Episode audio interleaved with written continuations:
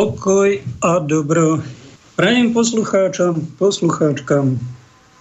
To je Farnosť Európa a spirituálny kapitál na slobodnom vysielači. Vítajte pri počúvaní. Pozdravujem vás z Vysokých Tatier, brat Pavel. Máme tu 17 stupňov. Nad tatranskými štítmi sú trocha oblaky, ale je tu slnečno.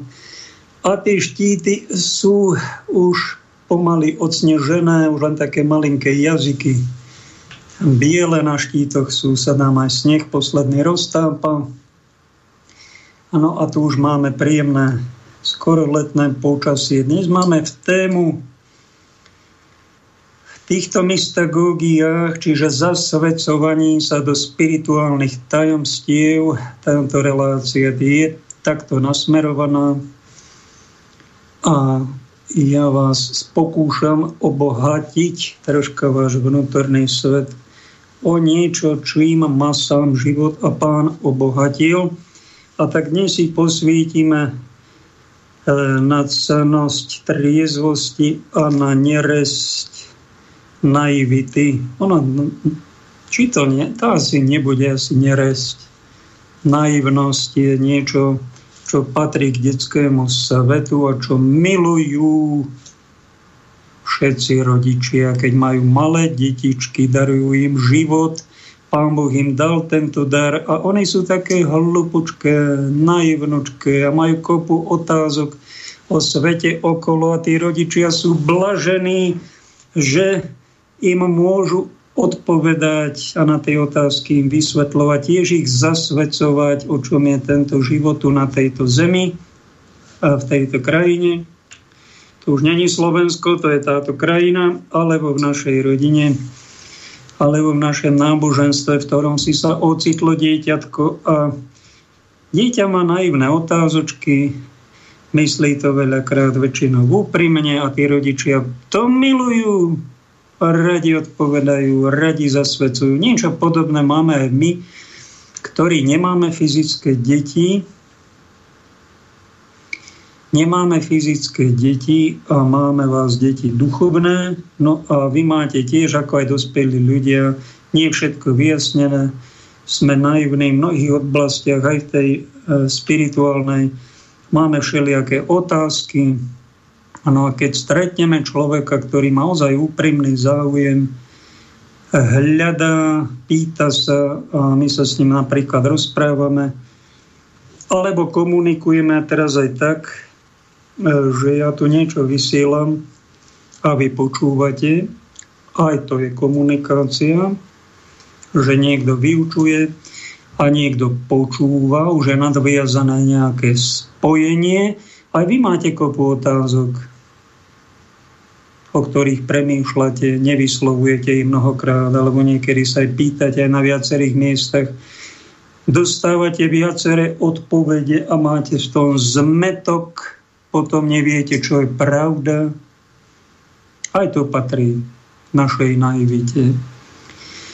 No a ak stretneme niekoho, kto má trocha jasno, kto už prešiel nejakým tým procesom spracovávania, čo je to pravda a došiel k nejakej sebaistote a nenanocuje nám tie svoje pohľady, ale nám ich ponúka, no tak a ľudia radi počúvajú. A my máme duchovní otcovia, takzvaní duchovné matky. Máme takú istú blaženosť, ako vy, čo máte telesné deti, keď eh, pomáhame iným dozrievať na Božie deti, na tú duchovnú stránku dospelosti, zodpovedať im ich otázky. A sami totiž mali tú fázu dlho naivity, hľadania, trápenia, kryštalizovania, oddelovania zrna od pliev a potom nejakého radosného nachádzania, upokojenia sa, že sme niečo snáď našli a keď nájdeme pravdu v živote, aj tú hlbšiu pravdu, no tak máme takú radosť z života. Máme tam taký pokoj, vyrovnanosť, ľahšie sa potom žije. A naivita ani není neresť. To je nejaká taká chybička sa vloudí. Pán Boh to dal, že nás stvoril nie hotových ani tie deti. Bolo by to tiež také... Nebolo by to ono v živote, keby napríklad rodičia mali dieťa a to malé bábetko by bolo strašne múdre a začalo by poučovať tých rodičov vo všetkom. No to je bolo trapné, vôbec neprimerané veku toho dieťaťa, tí rodičia by sa cítili veľmi nepríjemne, tak ako sa mnohokrát cítia rodičia po stave blaženosti, ktoré zažívali možno 10, niektorí 20, už je to moderné aj 30 rokov, že tie deti sú hlúpučké a majú kopu otázok, ale potom tie deti aj dospeli, dospejú na dospelých ľudí a prerastú aj výškovo svojich rodičov, aj názorovo, sú mnohokrát dozretejší, no a majú svoj, už potom po 18. roku, či po 20 majú vary právo aj svoj názor si povedať, aj si ho žiť, aj vieru, ktorú si vyberú, majú právo si ju žiť, aj keď je iná, ako tí rodičia mali. No a tí rodičia začnú trpieť, lebo im deti prerástli cez hlavu a už majú tie sabojské názory na život. A preto sa tak utiekajú k tým zase k tým vnúčatkám, ktoré sú také hlupučké, také milúčké, dobručké, naivné, lebo tie deti ich strašne trápia. Takto je to v tom živote nejak zariadené a treba nechať veci, nech sa prirodzene eh, vyvíjajú. Čo je to naivita? Naivnosť, prostoduchosť, prostomyselnosť môže byť o človeku v jeho konaní, myslení, e, vychovaní. Nevinná detská obmedzenosť, nízka dovovtipnosť, dočítal som sa, Všimte si na Wikipédii, dneska sa používa slovo inteligencia, ale v staršej literatúre slovo inteligencia ani Biblii by ste nenašli, ale je tam slovo dovovtip. To je už taký nadhľad, niečo inteligentné, že niekto už dokončil tú svoju naivitu nejakým poznaním a dokončil sa správne, že má dovovtip a keď niekto je hlupučký, primitívny, nevzdelaný, tak nemá dôvtip. Dôvtipnosť nemá inteligenciu, lebo naivita je aj neskúsenosť, nekomplikovanosť, nestrojenosť, nenútenosť. Toto je krásne, že ľahká ovplyvniteľnosť, naivný človek je ľahko ovplyvniteľný, neúčenosť, nematie vlastného kritického názoru, dočítal som sa múdre Wikipédii, tak to je naivita. Naivnosť je aj v umení, kde sa to nazýva? Neprofesionálnosť, inesítené umenie takzvané, ale pozrite si také naivné umenie bývalej Jugoslávii, je tam Vojvodina, dedinka tuším Kovačica, kde sú desiatky spontánne malujúcich lajkov, ktorí nemajú vysoké školy maliarské a to umenie, ktoré oslavuje dedinskú formu, vidieckú formu života je krásne, jednoduché, detské, vytvorené dospelými ľuďmi, Slovákmi vo Vojvodine. A sú rôzne výstavy, aj tu som niektoré videl v Bystrici či inde. Toho naj, tzv. naivného umenia a niektorí sú tak oceňovaní títo insitní malviari z Kovačice. To je fenomén, ktorý je už tuším monitorovaný aj UNESCO. Tak niektorí sa dožili toho, že oni doma malujú, začali sa hrajkať s plátnom, štecami, farbami a príde niekto, komu sa to páči a je ochotný dať aj 5000 eur za ten tzv. naivný, insitný obraz. Preto my umelci naivné umenie, na ňo nepľúváme, ako to robia barbary kultúrni. My si ho vážime. Nemusí byť všetko presné ako fotografia, ako, ako obrazy Emila Mlinarčíka tu z Popradu, keď som ich videl, to je príroda. Však to sú ešte dokonalejšie malby, ako sú fotky. Ja neviem, ako to robí. Prečo by malo byť umenie? To je tiež umenie spraviť prírodu tak ako fotka. Ale dnes už není umenie namaľovať fotografický obraz, ako to bolo pred 300-500 rokmi. Vtedy bolo umenie, keď neboli fotografie. Dnes je umenie niečo iné. Peťo, galerista z Bystrice ma poučil, Pavel, ty musíš maľovať troška tak v náznakoch. Nie tak presne. Ja mal kus pravdy, aby som to predal, vraj mám maľovať v náznakoch. Nie takú maľbu, ako je realizmus, že to už ľudia dnes vraj nechcú, ale však ja nerobím obrazy pre ľudí. Robím to tak, ako cítim. Keď sa obraz predáva, to sa nepredáva ako rožky pre ľudí, ale to sa predá jednému jednotlivcovi, jednému z 10 tisíc. To je úplne špecifická forma podnikania. To sa nerobí pre ľudí. To je naivná predstava. Že na, pre ľudí sa robia sériové výrobky. Je strašne veľa, ak je nejaký originál, nejaká malba, môže byť aj insitná, naivná. Tak je vzácna. Všimnite si naivné kresby robia naše deti.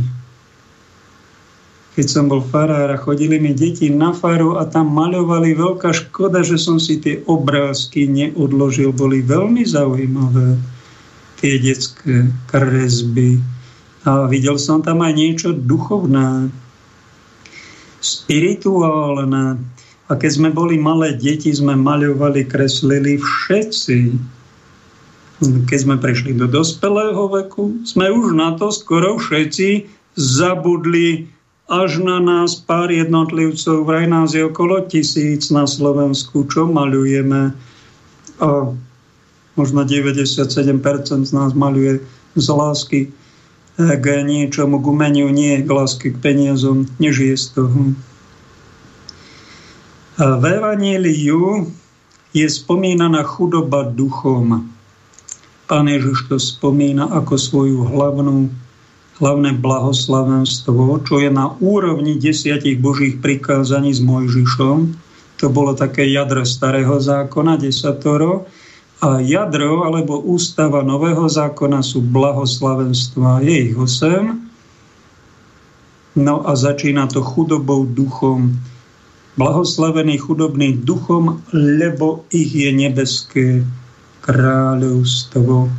Myslím si, že blahoslavenstva Ježišove sú ešte vážnejšie ako je Mojžišovo desatoro, hoci to pochádzalo tej istej bytosti nazývanej Jahve v starom zákone, ale však Jahve v novom zákone je Ježíš. Ten tu bol ako človek a ten posunul starý zákon do nového a dal sa nové pravidlá, No a chudoba duchom, keď nám odporúčal na prvom mieste, určite to nie je naivita, alebo taká prostoduchosť, ako sa má to jedna pani učiteľka Anka sa volala v slovenskom právne, spýtala pán Farára, to chudobný duchom, to sú mentálne retardovaní. Tak ironicky sa ma to spýtala, ale viete čo, nie, pani učiteľka? Chudoba duchom je niečo celkom iné. Čo povedal napríklad svätý pápež Jan Pavol II, že to môže byť pokora. Byť pokorný duchom, to znamená byť otvorený. Že ja som niečo v živote, aj keď som dospelý, aj keď mám 50, aj keď má niekto 70 rokov, na niečo prišiel, no ale ne, nenamýšľa si, že ja už všetko ovládam v tej oblasti. Som otvorený prijať aj ďalšie doplňujúce veci, pravdy v tej mojej oblasti medicíny, teológie alebo umenia. Neviem všetko. A som otvorený pre všetko pekné, dobré, pravdivé, krásne.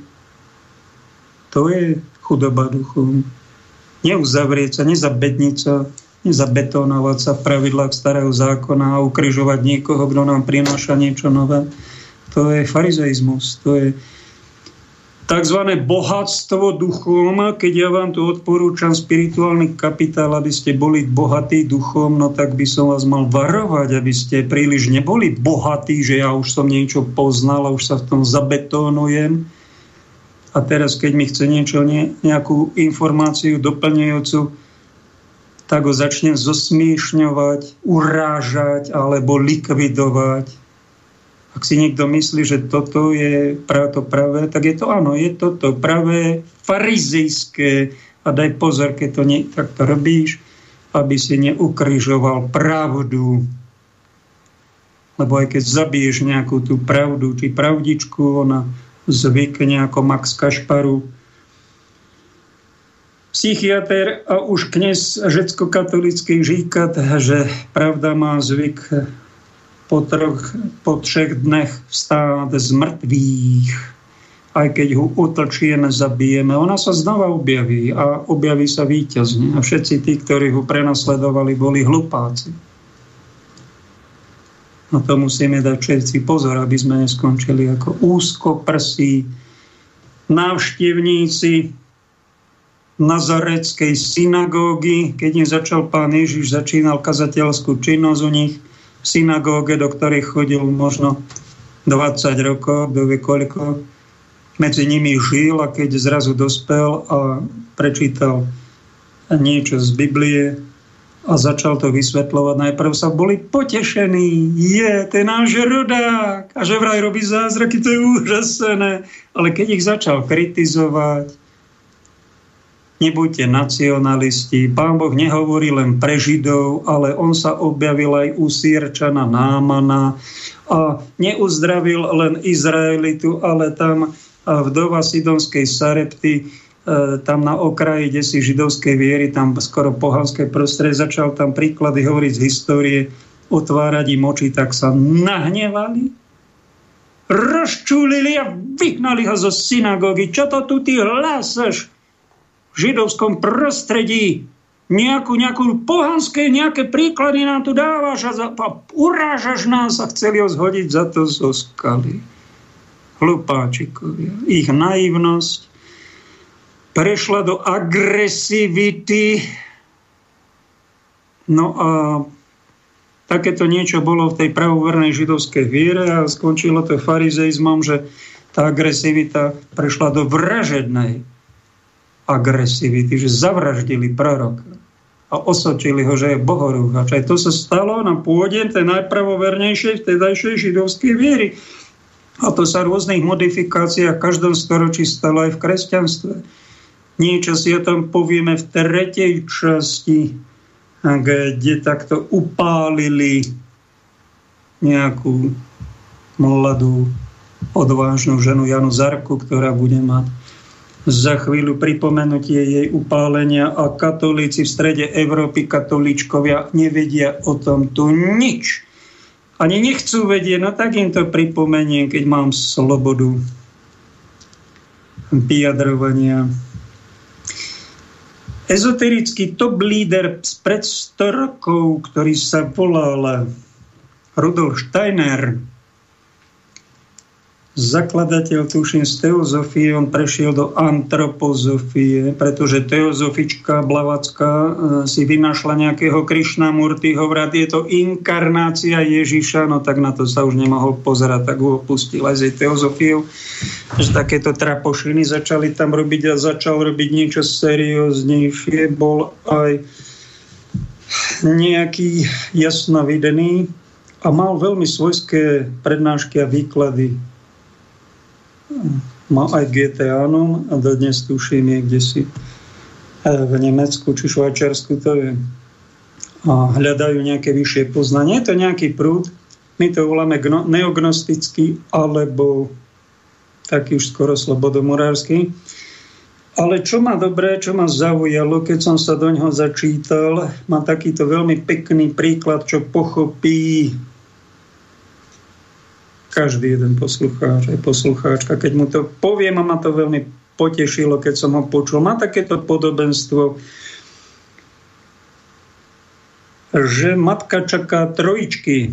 Stáva sa to občas. Je to vynimočné, ale stáva sa. Tri deti a Rudolf Steiner hovorí v podobenstve toto. Tie tri deti medzi sebou v tom maminkinom brúšku komunikujú a jedno tvrdí, toto tu není všetko, čo tu my žijeme, táto tma.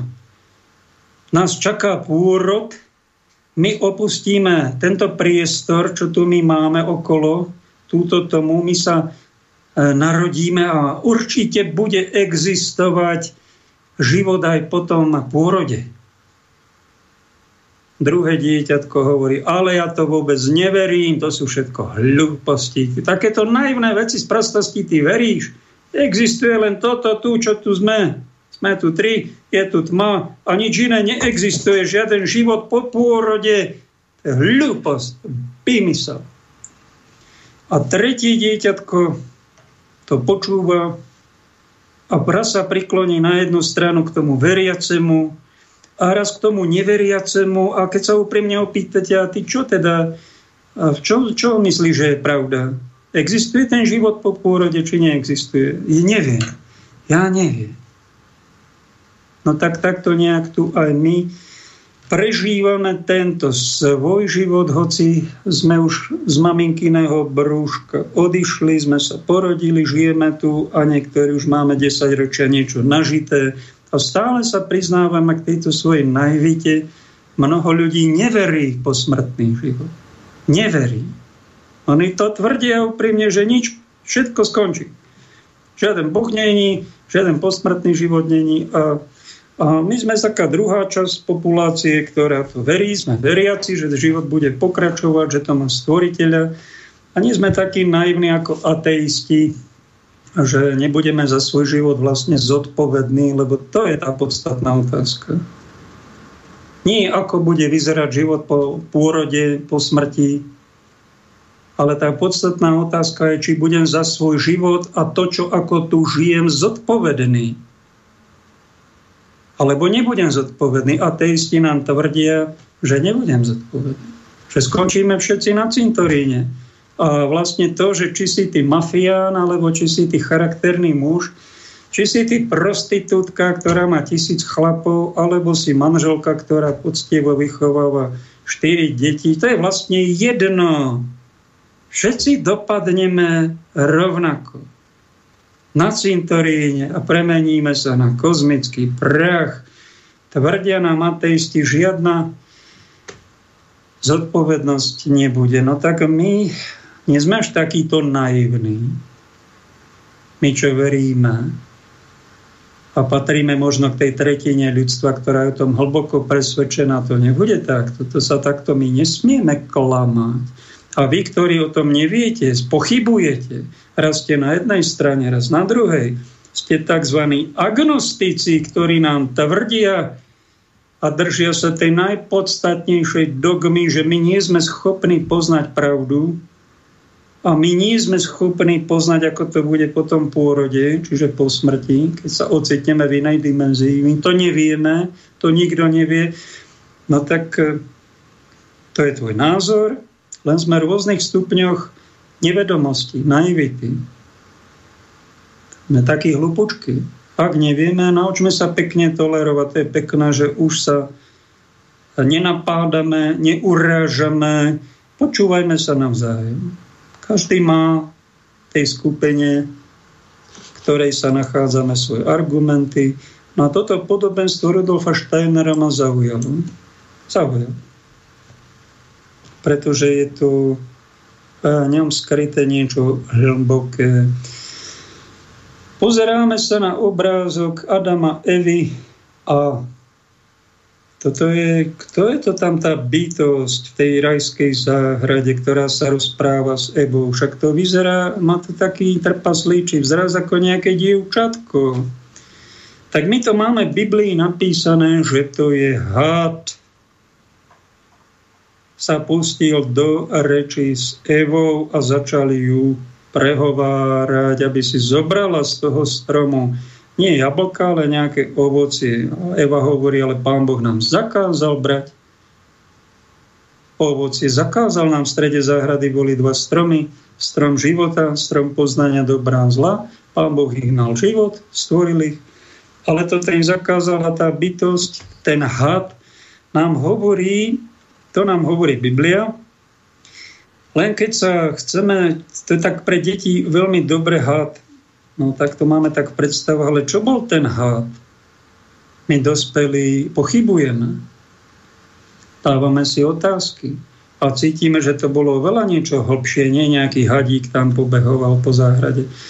Čo som sa nedávno len dozvedel v kabale, predstavte si kabalisti, to je niečo také, čo je po paralelne so židovstvom prítomné, taká tradícia židovská. Nie je to čisté židovstvo, ale je tam nejaká múdrosť a stáročiami pretavená, tak v kabale tvrdia, že tá had bola bytosť, ženská bytosť, krásna bytosť, ktorá sa volala Lilith.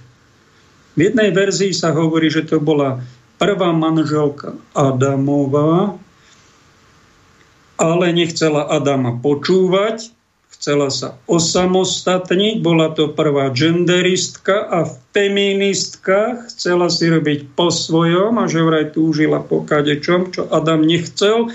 A Adam od nej utiekol a bol osamelý a vraj pán Boh sa zmiloval nebo nad ním a urobilo mu ženu nie z prachu zeme, ale z jeho samého a stvoril Evu. To je podanie z kabaly. Iná verzia zase hovorí, že tá Lilith sa zjavila ako krásna bytosť, ženská bytosť. Fero mi povedal, to je jasné, že to je tá satana, ktorá odpadla od Boha, tá kráľa, prakráľovna, ktorá bola v nebi a bola tak pekná, že bola tak namyslená, že sa začala rúhať proti Bohu, vystupovala a pán Bohu vyhnal z raja cez Archaniela Michala. Ak my veríme, že to bol Satan, ak to bola Satana, no tak je to jedna z možností. Biblia sa nerozpadne ani kresťanstvo, keď to bola Satana, ktorá sa zmenila na Satana. Ja neviem, ale celkom zaujímavé, ako Fero hovorí, že tá Lilith to bola hmotnená satana, ktorá sa v raji zjavila a začala byť hlavnou kamarátkou prvej ženy Evy, a vraj ona mu nabulikala. Budete ako bohovia, to nesmiete vyveriť Bohu. Je to celkom zaujímavé. Takéto vysvetlenie rajského príbehu pre dospelých, inšpirácia z kabaly a predstavte si, toto sa nám do Biblie nedostalo. My tam máme stále klasického Adam, Eva a Had a strom, strom života, strom poznania dobrá a zla, ovocie. Neposlušnosť prvých rodičov, to je klasika, židovská aj kresťanská. Ale Lilith, táto bohyňa, tento démon, ktorý vraj zvádzal našich prvých rodičov a zviedol Evu, tá potom Adama, sa dostala do Vatikánu. A kde? No tam, kde sa volí pápež, v Sixtínskej kaplnke, kde není len posledný súd, ale je tam aj výjav. Z raja Adam, Eva a tam je Lilith, taká stará žena, nie pekná, nie mladá, ale tak, taká ženská bytosť, ktorá je na poli ženou a na poli hadom, ktorý je obtočený svojim chvostom okolo rajského stromu poznania dobra a zla a to som sa len nedávno dozvedel, to vám títo katolíčkovia ne, nevedia, ani to nechcú vedieť, ani nepovedia nikdy. Ale toto je vo Vatikáne Michelangelo. Túto legendu prijal a dal to tam. A či je na tom niečo pravdy, e, no tak môžeme o tom meditovať, môžeme si vedomie, e, vedomosti doplniť. Ja osobne si, je mi to sympatické, ale keby som to prehlásil, že táto kabala je viacej ako sveté písmo, tak to by som už prehnal. Ano, ale inšpirovať sa môžu aj umelci, môže nám to doplňať vedomosti, a môže nám to niečo povedať, že gender a ten démon, ktorý sa objavil v raji, že to bolo takto, ale otázka je taká filozofická a pre tých bádateľov aj vás poslucháčov dávam vám to na rozmýšľanie, prečo vôbec Boh stvoril dokonalú prírodu.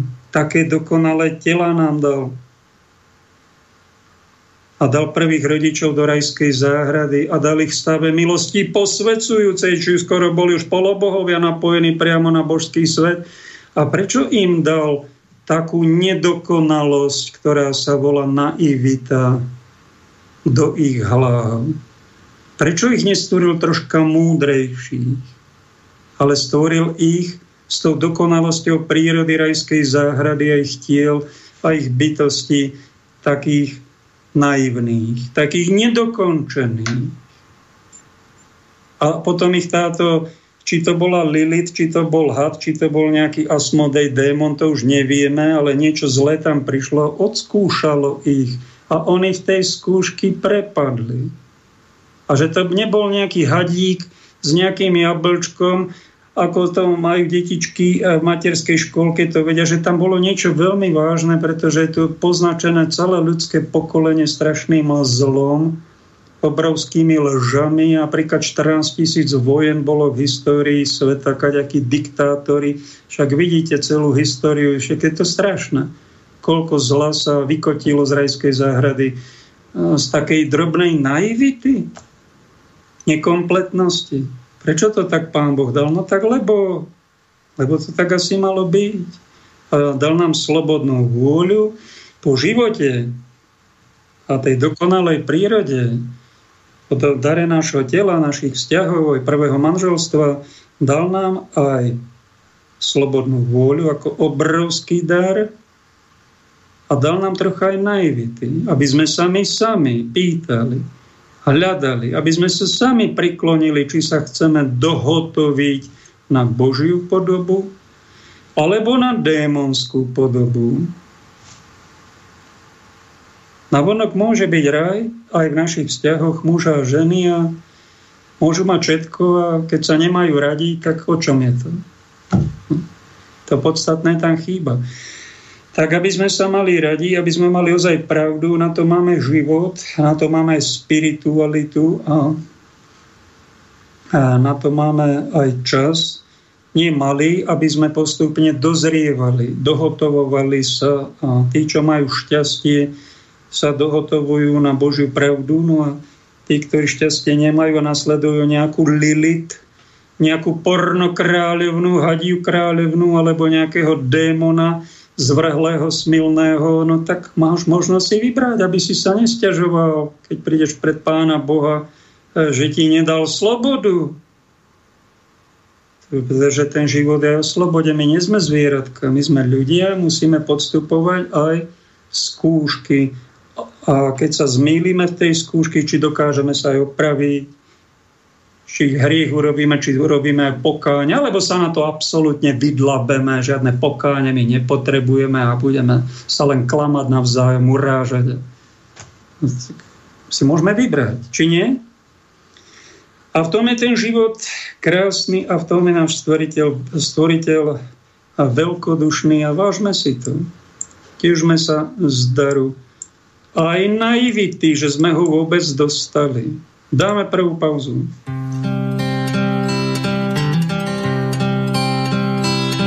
Jako suchý starý strom, jako všeničící hrom, jak v. Připadá mi ten náš svět, plný řečí a čím víc, tím líp se mám. Budem o něco servát, až tu nezůstane stát na kamení kámen A jestli není žádný Bůh, tak nás vezme země vzduch, no a potom áme. A to všechno proto jen, že pár pánů chce mít den bohatší králů.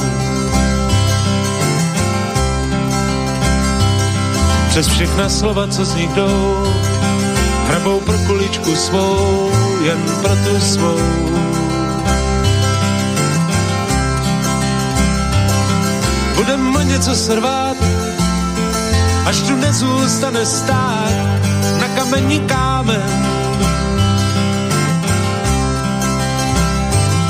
A jestli není žádný Bůh, tak nás vezme země vzduch, no a potom amen. Možná jen se mi to zdá a po těžký noci přijde, přijde hezký ráno.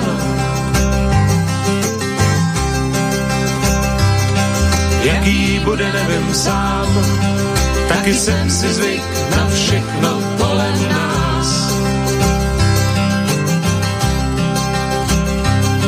Budem o něco se rvát, až tu nezůstane stát na kamení kámen. A jestli není žádnej Bůh, tak nás vezme země vzduch, no, a potom amen.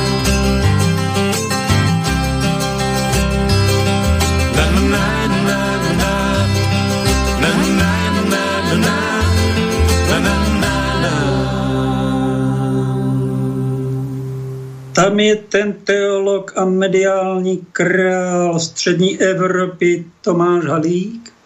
Jo, tady outsider mediální palík. Vypočujte si jedného a komentára toho druhého. Od Františka som dostal takúto podnet. A náš najslávnejší teolog a katolický kniez od Karlova mosta z farnosti svatého Salvádora, ktorý tam láme všetky rekordy a príjma všetky ceny od Templetonovej až po tu Komenského nedávno dostal, tak napsal na to, čo sa deje za vedľa našich hraníc e, východných toto. Nedávno bolo, je to v Slovenčine, malo by to byť češtene, ale prečítam po slovensky. Nedávno bol svet svetkom hanebného v pravde antikristovského zapretia Ježiša a jeho evanílií z najvyššieho predstaviteľa Ruskej pravoslávnej cirkvi Patriarcha Kiril obhajoval zločinnú Putinovú agresiu proti Ukrajine. Je to vraj trest za pochod homosexuálov na Ukrajine a luxus západu.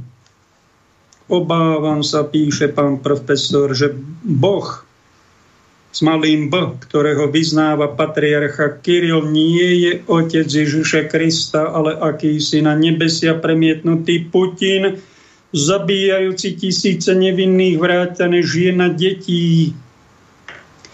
Boh, ktorému slúži patriarcha Kiril na zemi, je vojnový zločinac Putin, s ktorým obaja slúžili sovietskému režimu.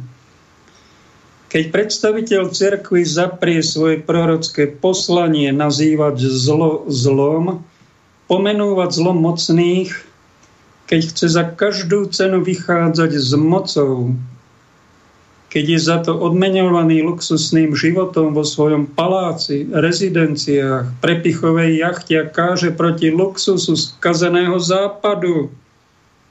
Keď sa pred kamerami objíma s diktátorom, potom je jeho duša zamazaná krvou. Nie som propagátorom rovnako pohlavných manželstiev, viem však, že pokiaľ je niečo do neba volajúcim hriechom, je to nesveté manželstvo cirkvy s nemravnou politickou mocou. Jedným z darov dnešnej doby je to, že vidíme zlo, ktoré sa prezliekalo do mnohých masiek nahé. Vidíme, kde je to skutočné zlo napsal, upozornil nás pán profesor z katedry Karlovy univerzity od svatého Salvátora z Karlova mostu v Praze. Pán profesor, keby nebola vojna eh, Rusov s Ukrajincami, vy aj tak dlhodobo nesiete znaky toho, že Rusi sú iba zlo. A hovoril ste to aj pred vojnou a budete to hovoriť asi do konca života. Tak ste nastavení.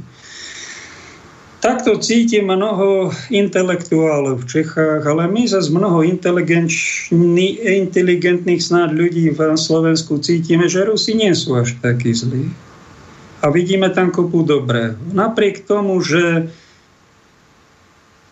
sme zažili aj sovietizáciu, aj bolševizáciu, aj komunistickú stranu, vládu, ktorá bola pod Moskvou a bolo to tu dlhé 10 ročia pred 30 rokmi. Zažili sme a cítili sme, že to je veľmi niečo nepríjemné. A vy upozornite na to, že to sú pohrobkovia Stalina a Lenina a že to bolševické tam je. Sú tam aj oligarchovia, sú tam aj finančné záujmy. Sú tam aj veľmi nepríjemné, možno aj ruská mafia tam je, ale jednostranne kýdať na pána prezidenta Putina, ktorý z tých politikov sa prezentuje posledné roky ako tak, že je pravoslavný kresťan a má celkom slušný slovník, že ide chrániť aj vieru, aj kresťanstvo, aj pravoslavnú Rus. To vôbec nespomínate. To je vaša chyba číslo jeden. A myslím, že aj naivita aj nekatolícky pohľad, že vlastne vidíme čierno-bielo, teda Rusi sú zlí a Západ je ten dobrý. No a vy ste na strane teda toho Západu a poďme proti Rusku. To je nekatolické, to je nespravodlivé. To je nečestné z vašej strany, to je naivné. Ak majú mnohí takýto názor, máte na ňo právo? Máte. Máme my na svoj právo? Máme. Tak nás nechajte žiť, lebo to, že aj sám vy obhajujete to, že my sme zaplatení ruskí agenti a hybridná vojna je tu, Putin dal miliardy do vojny a my sme ním platení agenti za to, že sa snažíme o nejaký vyvážený pohľad v alternatíve. Nás už osočujete, že my sme tí zločinci a obhajujeme, že tam sa znásilňujú a zabíjajú a že tam vražda, že tam Rusko je agresor a Putin je špina a poďme ho na Facebooku je dovolené, poďme ho vraždiť. To je veľmi čosi škaredé, veľmi čosi nekresťanské. Nekresťanské. Že nechápeme druhú stranu. Alternatíva je plná toho, jedna pod obrázkom dnešnej relácie je tam o Ukrajine s nadhledem na Gloria TV. Pustite si to, je tam nejakých pár minút vysvetlenie, že to není proces len zo dňa na deň, že sa Rusko krvilačne vrhne na nejakú... Však to je rozoštvaný konflikt niekým zo západu. Niekým zaplateným, kto na tom robí dlhé 10 ročia. Je tam nejaká pani Nulandová Viktória zo Spojených štátov, ktorá zo CIA dlhodobo financovali Amerika, aby tam bol protiruský režim, aby sa tie nacistické tendencie nafúkovali, rozoštvávali. Za Obamu to bolo, už chceli tú vojnu vtedy spustiť, on bol 8 rokov prezident Spojených štátov. Prišiel Trump a zrazu, po, eh, zrazu vojna proti Rusku žiadna ne, nebola. A nebola treba. Trumpa dali dole, vraj nepra, dali tam svoju bábku Bidena a zase do Ruska a poďme ich štvať. A vy ste na strane týchto vojnových štváčov. Prepáčte. Musím vás napomenúť. Spamätajte sa. Ak vy sympatizujete so Západom, s Amerikou, nech sa vám páči, ale nepľujte hneď na Putina. Nemajte ho za vraha a primitívneho agresora, a nemajte Ameriku, že je to všetko sveté, lebo je to tak naivné, tak kričiace, také, také infantilné, ktoré nebuduje nejaký... Pretože my trocha robíme aj v tom médiu, mali by sme troška aj upokojiť tú situáciu a vysvetliť, že aj, tá, aj ruská strana sa bráni proti tým strašným provokáciám tam sa kto si nejaký prezidentko dosadený vraj na kokaine vyhráža, že on si tam dá jadrové zbranie a dohody žiadne dodržiavať nebude, ktoré mali veľmoci medzi sebou, že to bude, medzi, že to bude územie neutrálne. Toto sa robí, takéto pubertálne strieľanie gumipuškou do medvedia. Však skúste strieľať do medvedice a do jej mladých. Čo urobí? Však vás roztrhá. Tak to Rusko bolo doštvaté do tej vojny. Ak to neviete, tak vám to hovorím. Ak nás chcete vypnúť, čo robíte, to znamená, že my sme už na strane, my sme na strane vojnového agresora, vraha a my chceme len vraždiť. To není pravda. Sa snažíme vysvetľovať. Jednu stranu pochopiť, druhú stranu pochopiť. A nebudeme... Uh, Mirko Graner, keď som mu volal, že prečo títo ľudia sú na strane západu a nevidia že tu sú len nejaké tisícky mŕtvych, desiatky tisíc mŕtvych, ale však americká strana aj na to má milióny mŕtvych v tých vojenských operáciách počas po druhej svetovej vojne. To nespomínate absolútne nikde v tomto prejave. Neviem, či ste to vôbec niekedy spomenul. Neviem, či ste niekedy povedal beda vám vojnoví štváči, ktorí ste zbytočnú vojnu v Iraku a milión ľudí zabili tam a oklamali ste všetkých nejakými vraj zbraňami, ktoré tam má Saddam Hussein.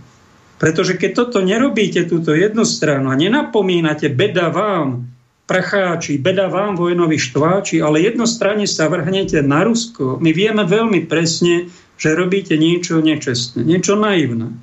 A máte dušu znečistenú, ja neviem, či tými cenami, tými miliónmi, čo ste dostali za tú Templetonovú cenu. A robí ste na strane akoby zlého. Ja si vás vážim za vaše knihy, za múdre prejavy. Vážim si vás. A keď som vás vybral ako vzorku toho, že sú takéto... Vy ste, je vás plný mainstream a toto vysielate, ohlupujete ľudí, ktorí nenávidia Rusova Putina a chcú ho zavraždiť na Facebooku. Úplne legálne je to v poriadku, dovolené. Poďme zavraždiť Putina. To je normálne? Však to je satanské.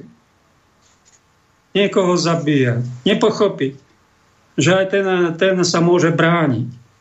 Len sa o tom nehovorí v naj, tých mainstreamových médiách, to znamená, že a je to na základe toho, že táto naivita je programovaná, e, je infantilne ľuďom dávaná, aby, boli, aby vnímali realitu čierno-bielo, aby jednu stranu, teraz Americku, aby zvelebovali a Rusku nenávideli. Totálny infantilizmus. To je nahováranie zlého je z toho potom nenávisť. A ľudia sú dostrašení preto, lebo nemajú kvalitné informácie. Nemajú ich vyvážené. Teraz si pustíme ukážku z ničoho. E, chystajú tu globalisti, o ktorých tiež nehovoríte skoro nič, ale sa s nimi kamarátite, chodíte s nimi po schôdzach. Globalisti tu napadli svet pandémiou, narvali tu vakcíny, na silu tie vakcíny dali, nasadili si niekoho aj do Vatikánu, aby pápežovi nabulikal, že sú úplne neškodné, čo sú hlboké klamstvá od tejto, tohto démona Lilith, že to nemá žiadne vedľajšie účinky, to je klamstvo. Tým ľuďom to aj ubližuje. A majú slobodnú vôľu to odmietnúť. Bodka. A tí, ktorí to odmietli, čo je polovica slovenského národa, nie sú blbci, ako ste im to povedal, kde si v nejakom teatri sa pohoršení Ľubo mi volá do telefónu, že ste nás nazval blbci. Mali by sme katolícky povedať, oni si vybrali to, čo nám hovorí svätý pápež Jan Pavol II, že odmietnúť vakcínu poznačenú potratenými deťmi je hrdinstvo a povinnosť morálna kresťanov katolíkov. O tomto nehovoríte nič. Ani Vatikán, ani František, ani vy. Ale keď tu, keď tu František nevolal, bol Jan Pavol II, tak sme mu tlieskali, klaňali sa, robili sme si kariéru však. A ten jeho odkaz sa takto pošliapne, to je katolické, to je čestné. Toto má robiť jeden kňaz alebo Vatikán, teda keď povie, že my sme sa teda rozhodli pre touto cestou, ale Jan Pavol II vám povedal o nejakej ešte vyššej ceste, morálnejšej. Ak sa toho budete držať, tak budete svetými my sme taká druhá, tretia, piata liga.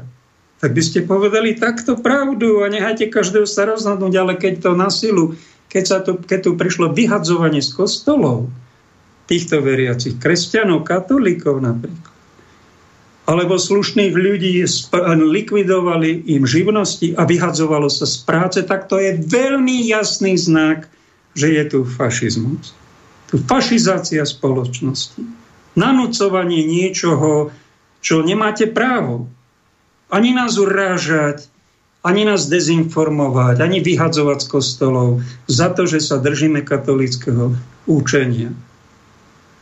A to je na základe toho, že ľudia nedostali správne vysvetlenie.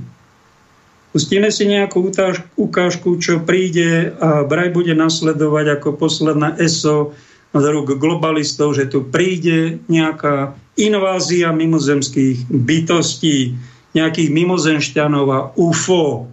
Nič sa o tom nehovorí v kresťanskom prostredí, nič. Zatajujú to. To neexistuje, ďalší, ďalší vás napľujú a ďalší si myslia, že ste blázni, uletení. Tak si niečo vypočujeme od pána reverzného inžiniera Boba Lazara, ktorý na tomto projekte Spojených štátoch robil pred 30 rokmi a je dosť svedectiev na internete o tom, čo tam videl, čo tam zažil, aby ste niečo o tom vedeli, tak si o tom niečo pustíme. V roce 1988 jsem se rozhodl vrátit se zpátky k vědecké práci a zaslal jsem několika lidem svůj životopis. Nakonec jsem měl pohovor s náborovou firmou, která pracovala pro oddělení námořního spravodajství v civilní oblasti. Na podzim téhož roku jsem byl zaměstnán s tím, že budu připraven se na zavolání dostavit k práci na projektu zabývajícím se vývojem velmi pokročilých pohoných systémů. V té chvíli to bylo vše, co jsem věděl. Nedlouho poté mě s několika dalšími posadili do letadla a letěli jsme do oblasti 51 na letecké základně Niels. Tam nás posadili do autobusu s černými skly a jeli jsme asi 20 kilometrů jižně k vyschlému jezeru Papus, kde se nachází zařízení základny S4. Byl jsem představen svému nadřízenému a spolupracovníkovi a dostali jsem hromadu stručných přehledů k různým projektům. Mezi nimiž se nacházel i projekt Galileo. Ten představoval studium devíti mimozemských lodí diskovitého tvaru, které nějakým způsobem získala vláda Spojených států. Byly mi přiděleny inženýrské úkoly zahrnující práci na reaktoru a gravitačním pohoném systému jednoho z těchto disků. V podstatě jsem měl zjistit, na jaké bázi fungují. Nemám ani zdání, zda šlo o stroj získaný z havárie, ale o tom pochybuji, protože disk se nezdál být žádným způsobem poškozen.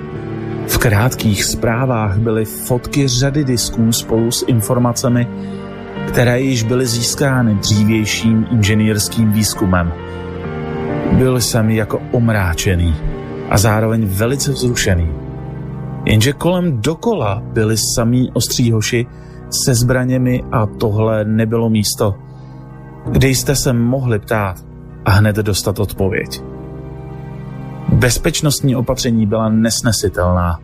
Kamkoliv jste šli, šla eskorta s vámi. Dokonce i do koupelny.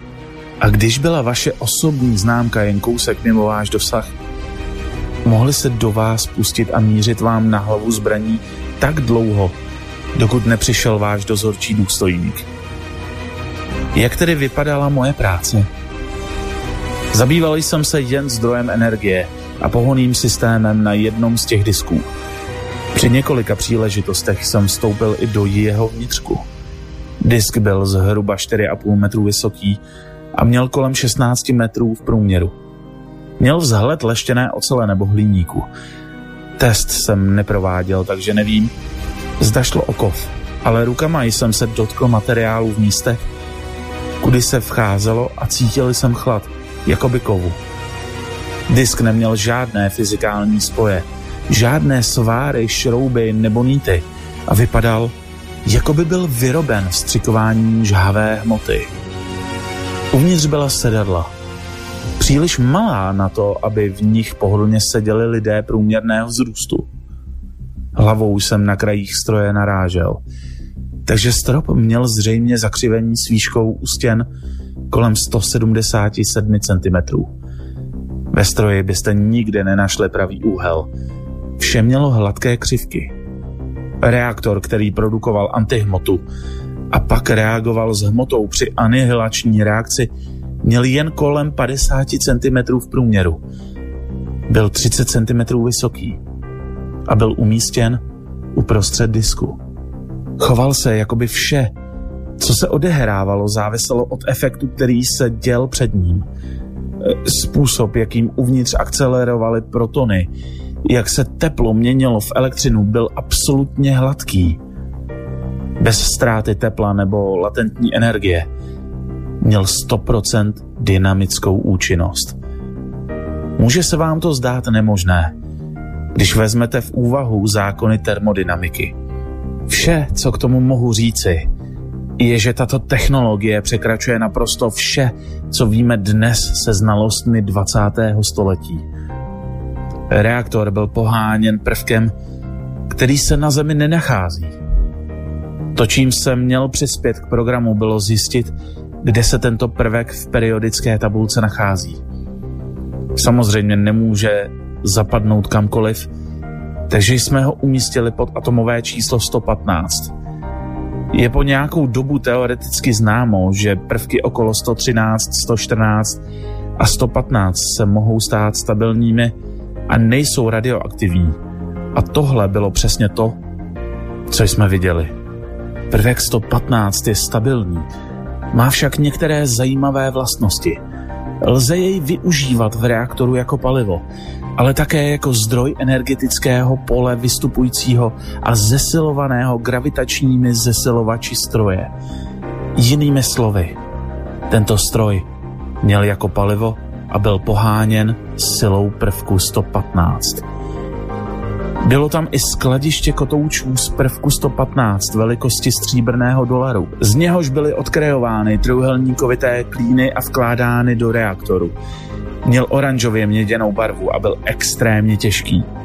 Přestože nebyl radioaktivní, domnívali jsme se, že šlo o toxický materiál a následně se s ním jako takovým zacházelo. Na všech discích na S4 byly tři gravitační zesilovače rozmístěné do triády na spodku stroje. Tohle bylo hnací zařízení.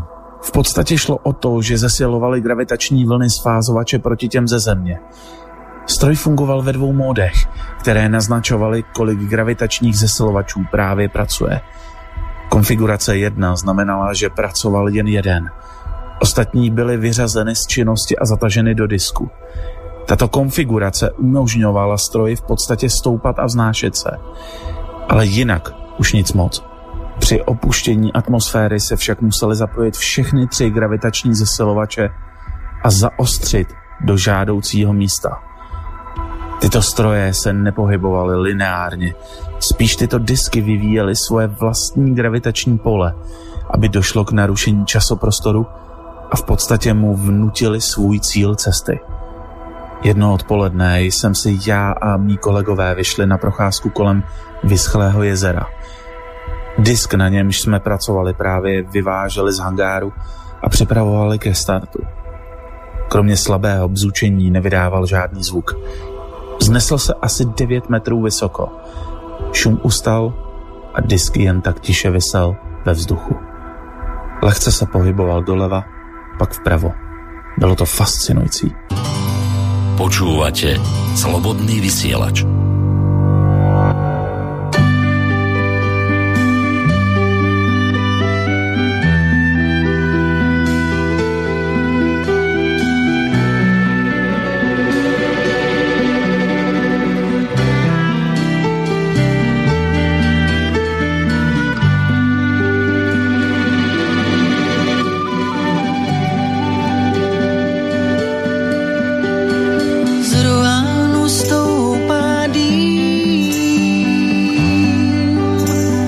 Devatenáctých let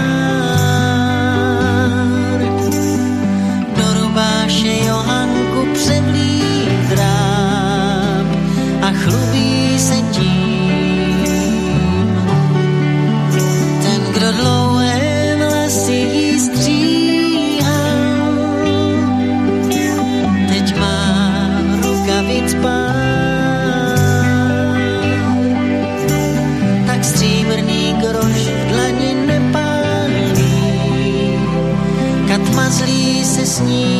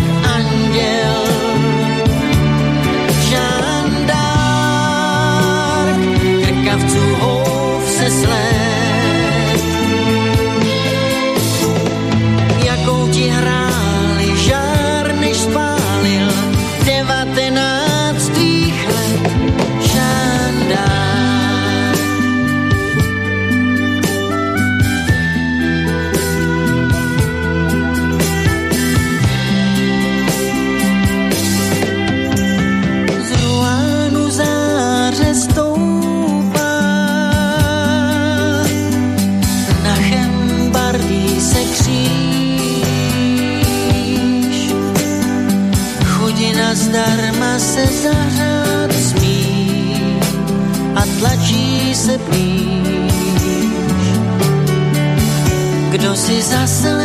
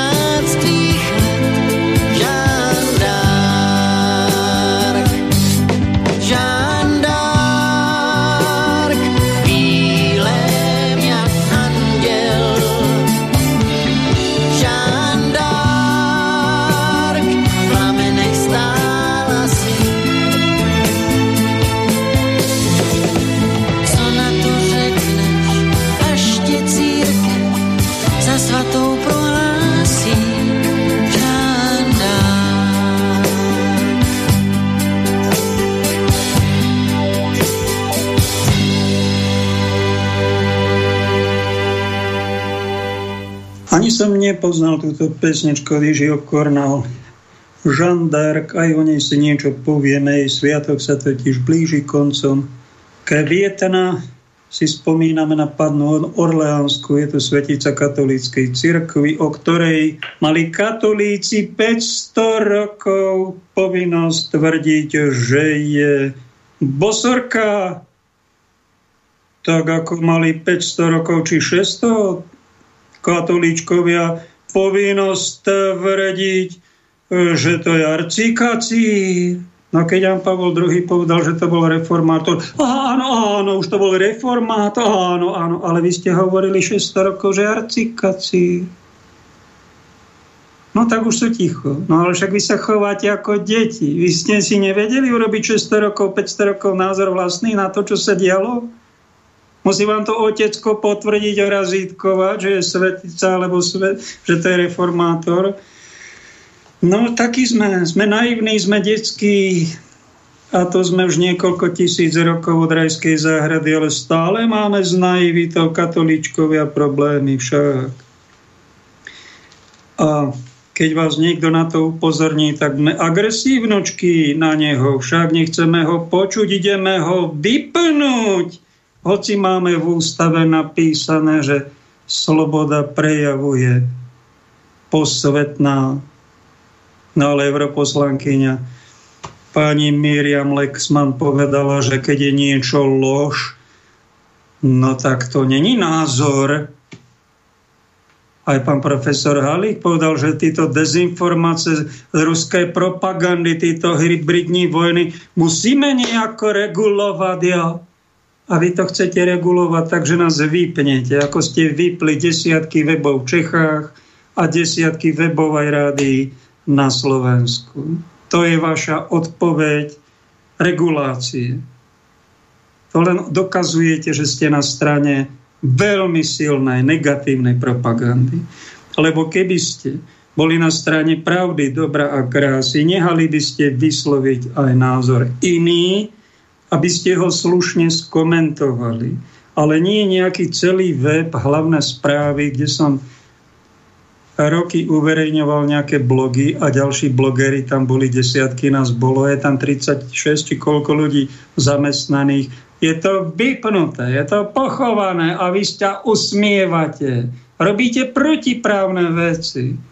Nechce sa vám vysvetľovať však.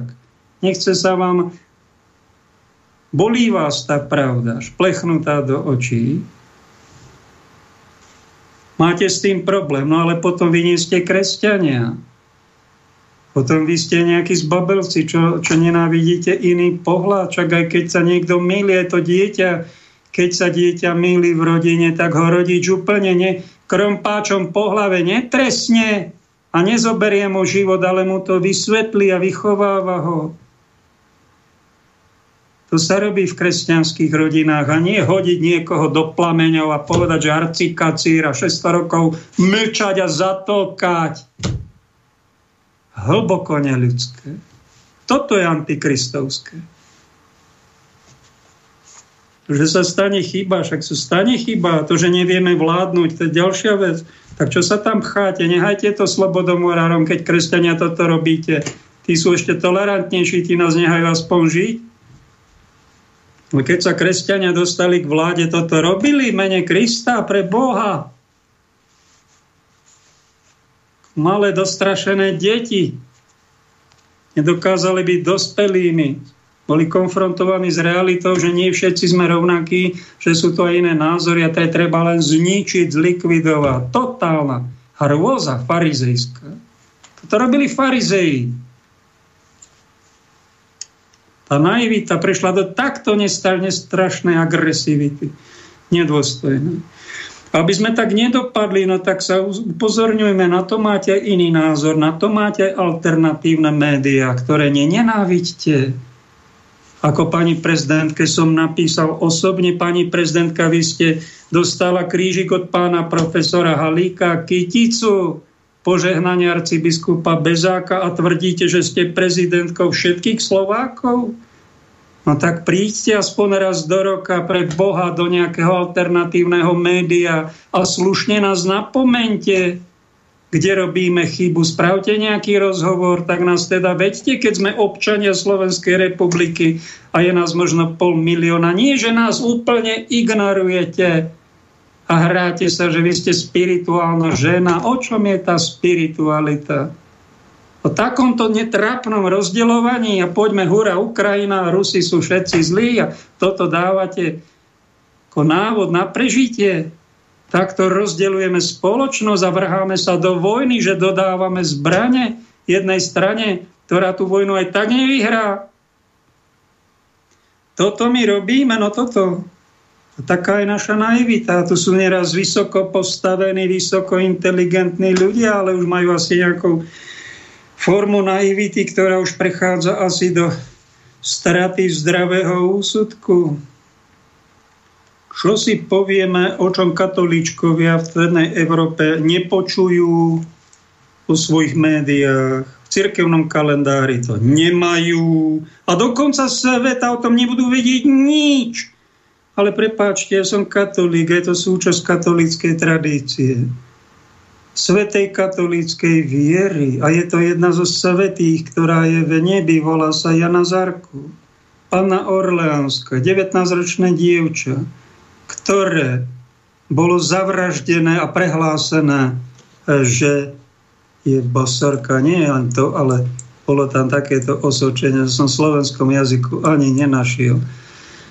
Ale našiel som to v češtine povedala hlasem silným, biskupe, umírám skrze vás, ale odvolávam se od vás k spravedlivému Bohu. Jeden biskup Kušo, ktorý vraj chcel byť arcibiskupom a patril medzi Angličanov, tam bola storočná vojna medzi Francúzskom a Anglickom v 15. století a ona sa dala do čela vojska a začali tí Angličania prehrávať a oni ho zajali a potom ho súdili, odsúdili ho. Vyvedli odenou dlouhou bílou tuniku a posadíci na katovskou káru vezli k popravišti na námestí starého trhu, kde postavená byla vysoká hranice s nápisem Johana, která se dala zváti panna, mlháška, záhubná podvodnice lidu, čarodejka, povierečná rouhačka Bohu, spopná nevěřící ve víru Ježíše Krista modláška, ukrotnice, necudná vzývatelka ďábla, odpadlice od pravé víry, rozkolnice a kacíška, týchto 13 lucifersko-nehoráznych osočení, diabolských, ktoré na ňu oslepnutí žalobci vrhli.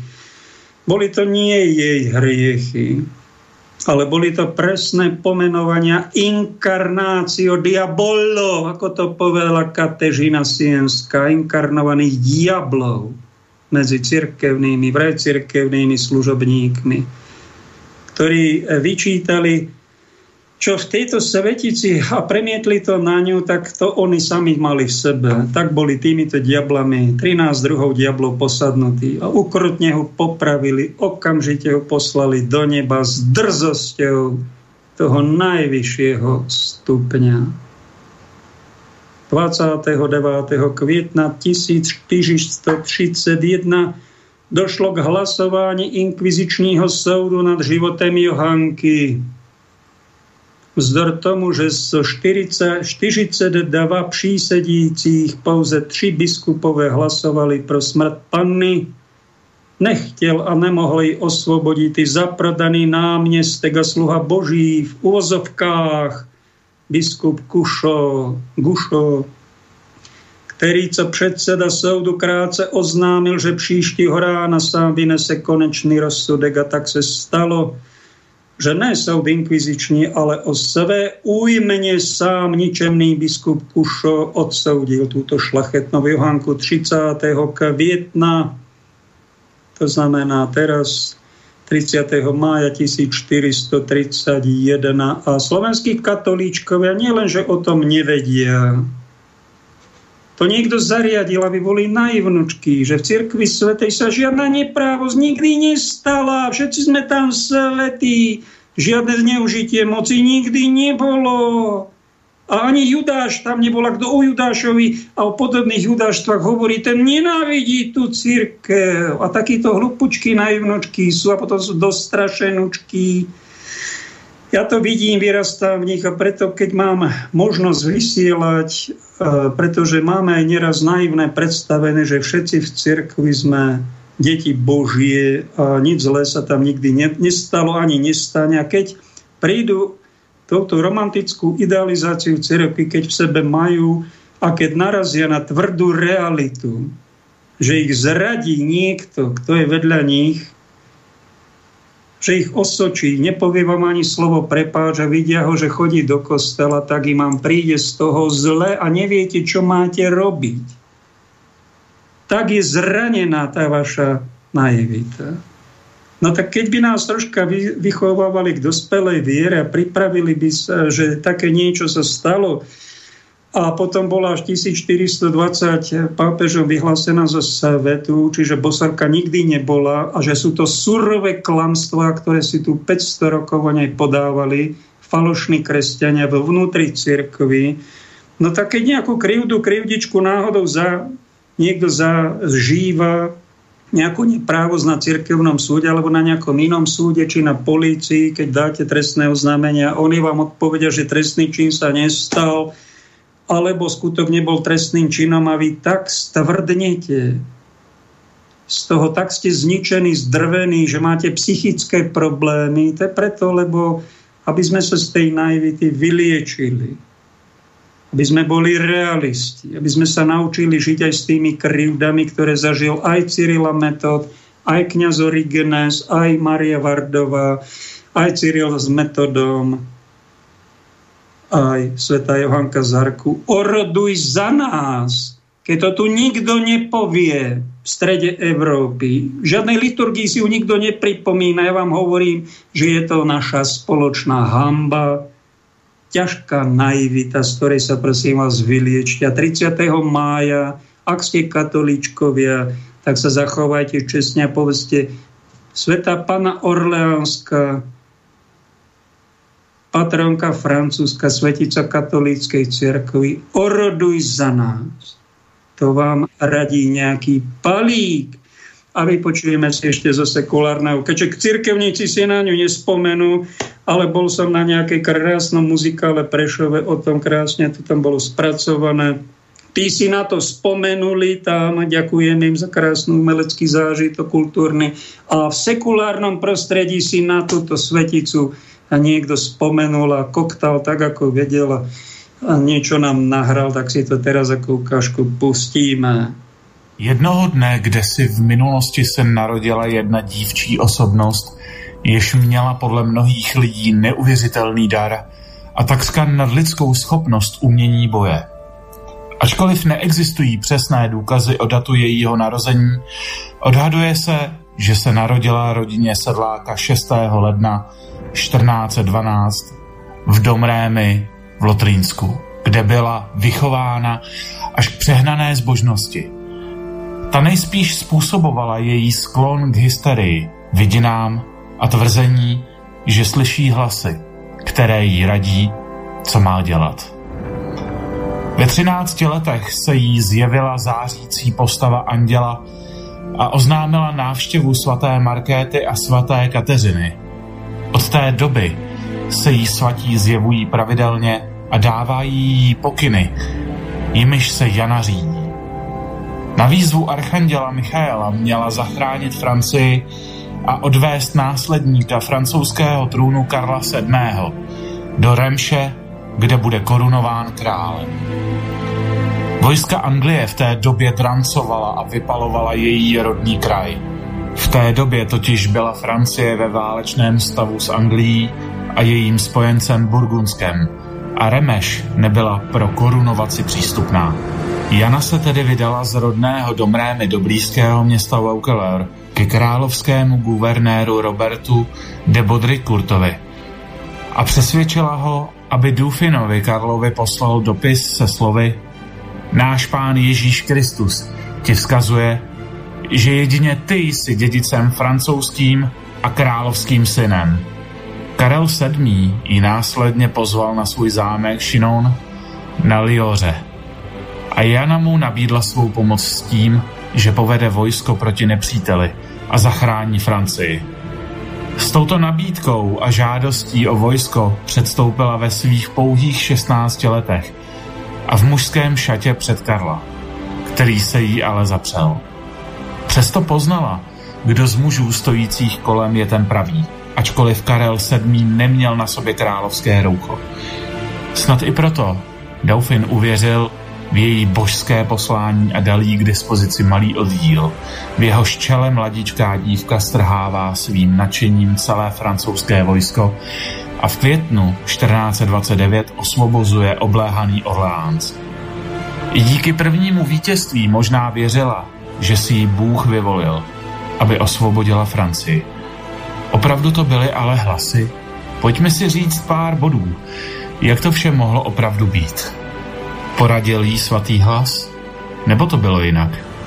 Je zvláštní, že Karel VII. tak ochotně uvěřil obyčejné dívce a že ona ho na první pohled poznala. Není proto divu, že se později objevují spekulace, že Jana nebyla prostou nevzdělanou venkovankou, ale královou nevlastní sestrou. Podle těchto teorií měla být nemanželskou dcerou královny Izabely Bavorské a Dauphinovi záletné matky. Francouzská královna skutečně v roce 1407 porodila chlapce, který prý do roka zemřel. Uvedená teorie však hlásá, že se jednalo o dívku, již pak odvezli na venkov a dali na vychování do vesnice Domrémy. Není tedy možné, že by tou dívenkou byla Jana? Vraťme se ale k době, kdy se toto dělo a vše bylo zahaleno temnotou. Ve Francii tehdy zuřila válka, které dnes říkáme stoletá. V roce 1328 usedá na francouzský trůn Filip VI. z rodu Valoji. Je sice synovcem krále Filipa IV. Sličného, který panoval v letech 1285 až 1314, ale jeho nárok na korunu spochybnil anglický král Eduard III. Po své matce Izabele byl totiž přímým vnukem Filipa IV. a jeho nárok na francouzský trůn byl podle něj silnější než Filipův. Proto kvůli svým právům vytáhnul do Francie. A tak v roce 1346 porazil Filipovo vojsko v bitvě u Kresčaku. Krvelačné vzájemné boje o korunu pokračovaly a posléze se na stranu Angličanů zapojil do války burgundský vévoda Jan Nebojácný. V roce 1418 se zmocnil Paříže a následník trůnu Karel VII. musel uprchnout do Borges. Anglický král Jindřich V. si v roce 1420 svůj nárok na francouzský trůn pojistil svatbou s dcerou Karla VI. Kateřinou z Valoji. Ovšem dva roky na to předčasně umírá. V té době už měl v rukou více než polovinu Francie. Když pod Janiným velením osvobodila francouzská armáda Orleans, napsal velitel angličanů vévoda z Bedfordu tehdy teprve osmiletému anglickému králi Jindřichovi VI. Dopis, v němž stálo Váš početný schromážděný lid u Orleans stihla. Zdá se, že z boží vůle těžká porážka již podle mého názoru zavinila pověra a slepý strach, který našemu lidu s použitím zaříkávání a kouzel vnukla přívrženkyně ďábla zvaná pana. I angličané tedy přisuzují Janě nadpřirozené schopnosti, ale nevidí v ní stělesnění boží vůle jako francouzi. Jen čarodějnici, kterou bylo nutno upálit. A přesně to později mělo vést k její záhubě. V červenci roku 1429 Jana přesvědčila Karla VII., aby se vydal do Remše, tradičního místa královských korunovací, a nechal se tu prohlásit králem.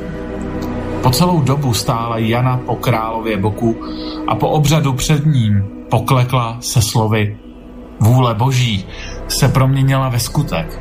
On chtěl, abych osvobodila Orleans a abych vás doprovodila do Remše, kde jste byl korunován, protože vy jste jediným králem tohoto království.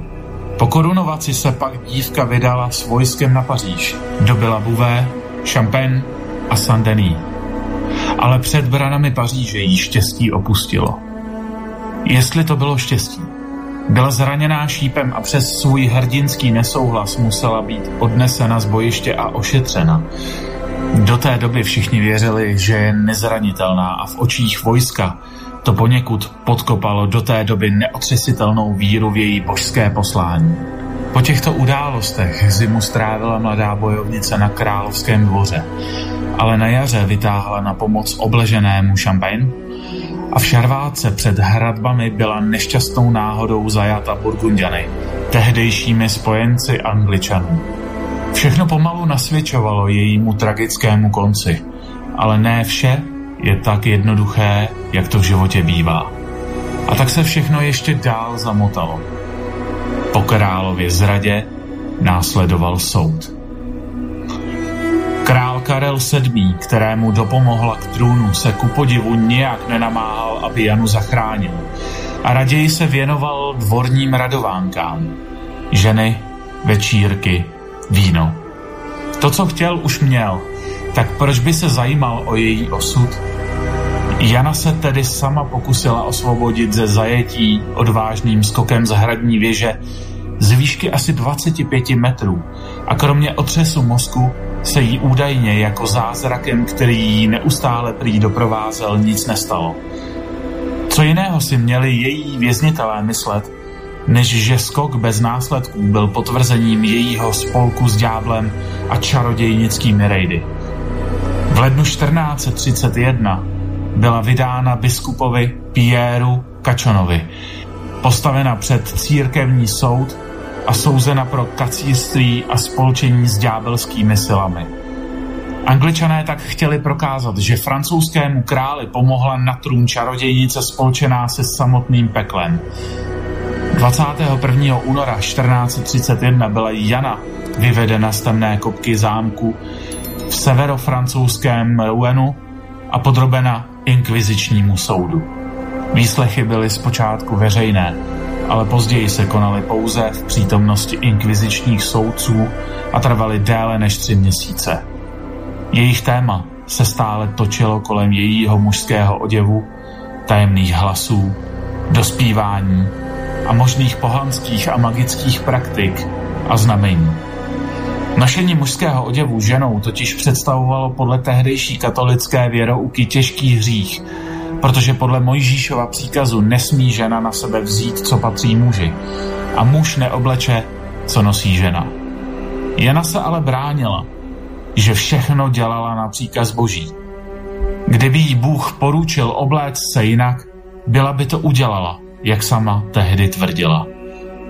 I ostatní dotazy soudců se týkaly jejich mystických praktik a vidin a Janiny odpovědi ji nijak neuspokojily.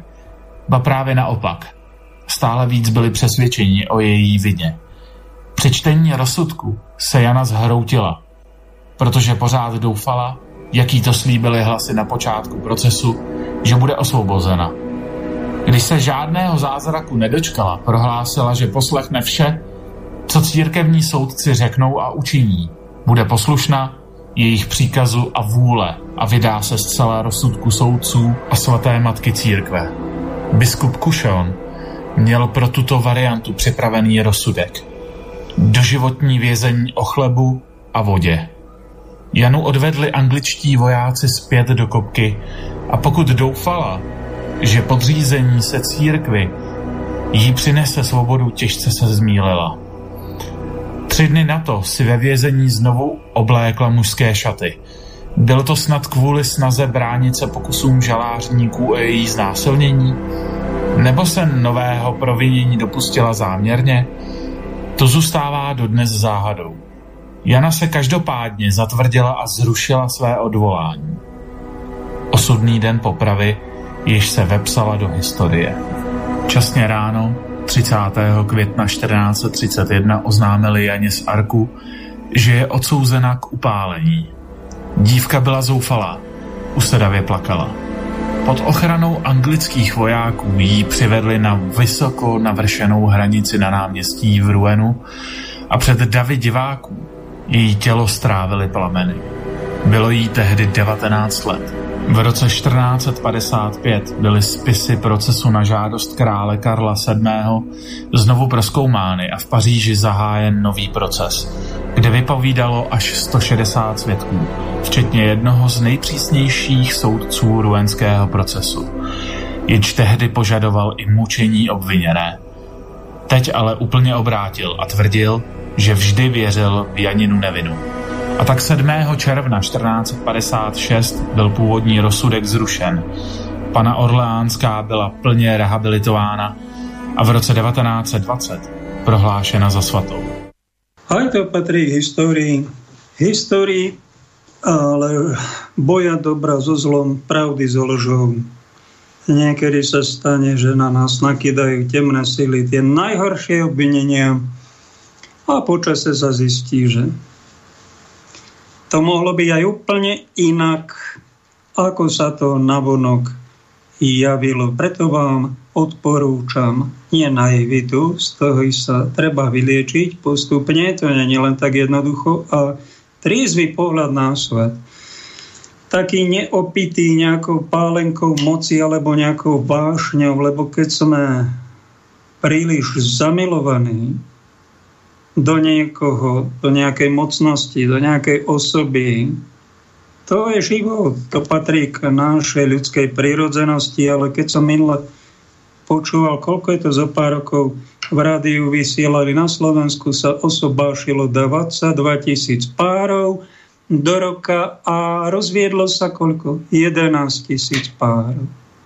To je úplne dnes bežné 50-percentný rozvod. My to bereme ako navštieva kína alebo, alebo wellnessu, to manželstvo dnes. Alebo aj tie rozchody. Úplne bežne sa rozchádzajú aj kresťania.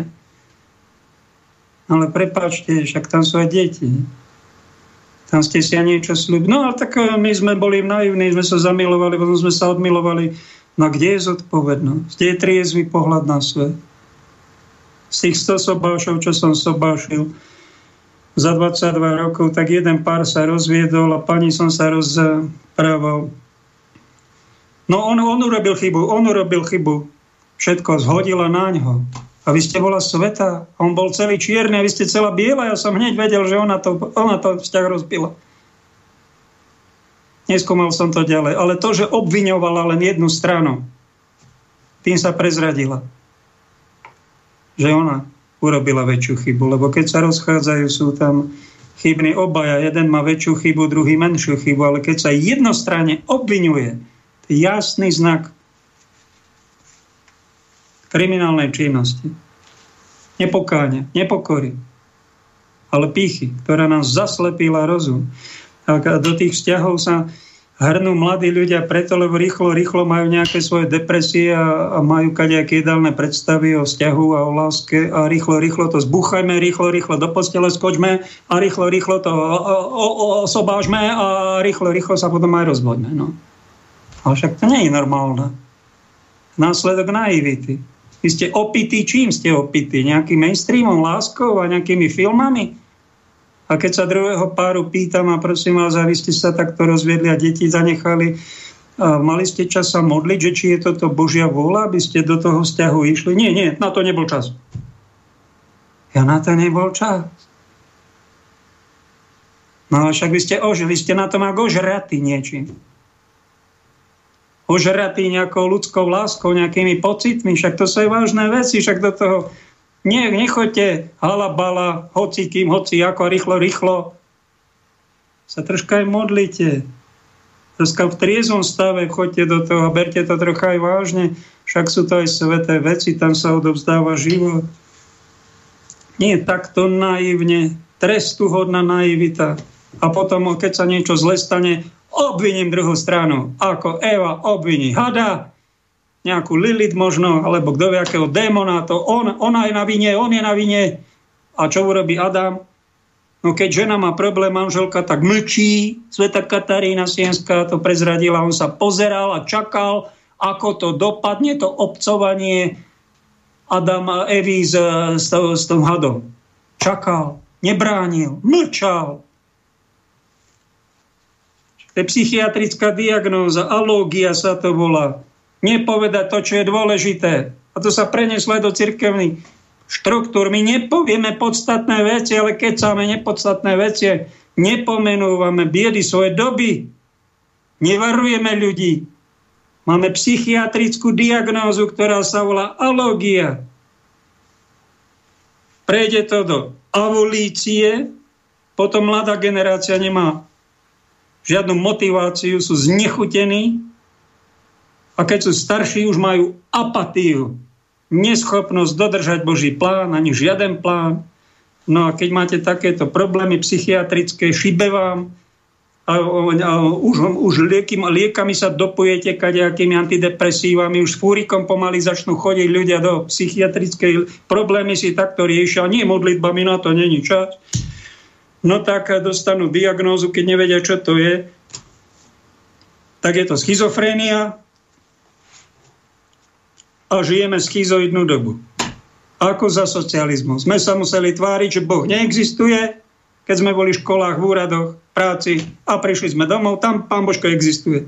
No, schizoidná doba tam a schizoidná doba ešte má väčšie grády. A schizofrénii nám tu prekvitajú apatie, avolície, alógie, nevrasténie a kadejaké depresie, úzkosti a šibe ľuďom. A kvalita života je v háji. Takto dopadá naša naivita a takto tu nie ani vytriezvie. Ďakujem pekne Kamilovi a Jarmile, ktorí ma tento týždeň podporili. Účet, ktorý je na umenie žite.eu. Volali mi chlapci dvoja, že sa chystajú na guláž na Čertovici 3. júna, že vraj tam máme pri sobotu 4. A hovorím, príďte do Tatiera, chcete 1-2 dní tu môžeme pobudnúť, lebo tam bude trocha aj hurhaj. Potom tam môžeme odskočiť, ak je to hodina cesty autom. Ak náhodou na tej internetovej stránke je kontakt a číslo telefónu. Ak by ste náhodou chceli menšie spoločenstvo o spirituálnych veciach trocha debatiť, pobudnúť jeden, dva dní v Tatrách alebo dve noci, dajte vedieť, pomôžem vám nejakým lacnejším či drahším ubytovaním a môžeme sa tu desi aj stretnúť.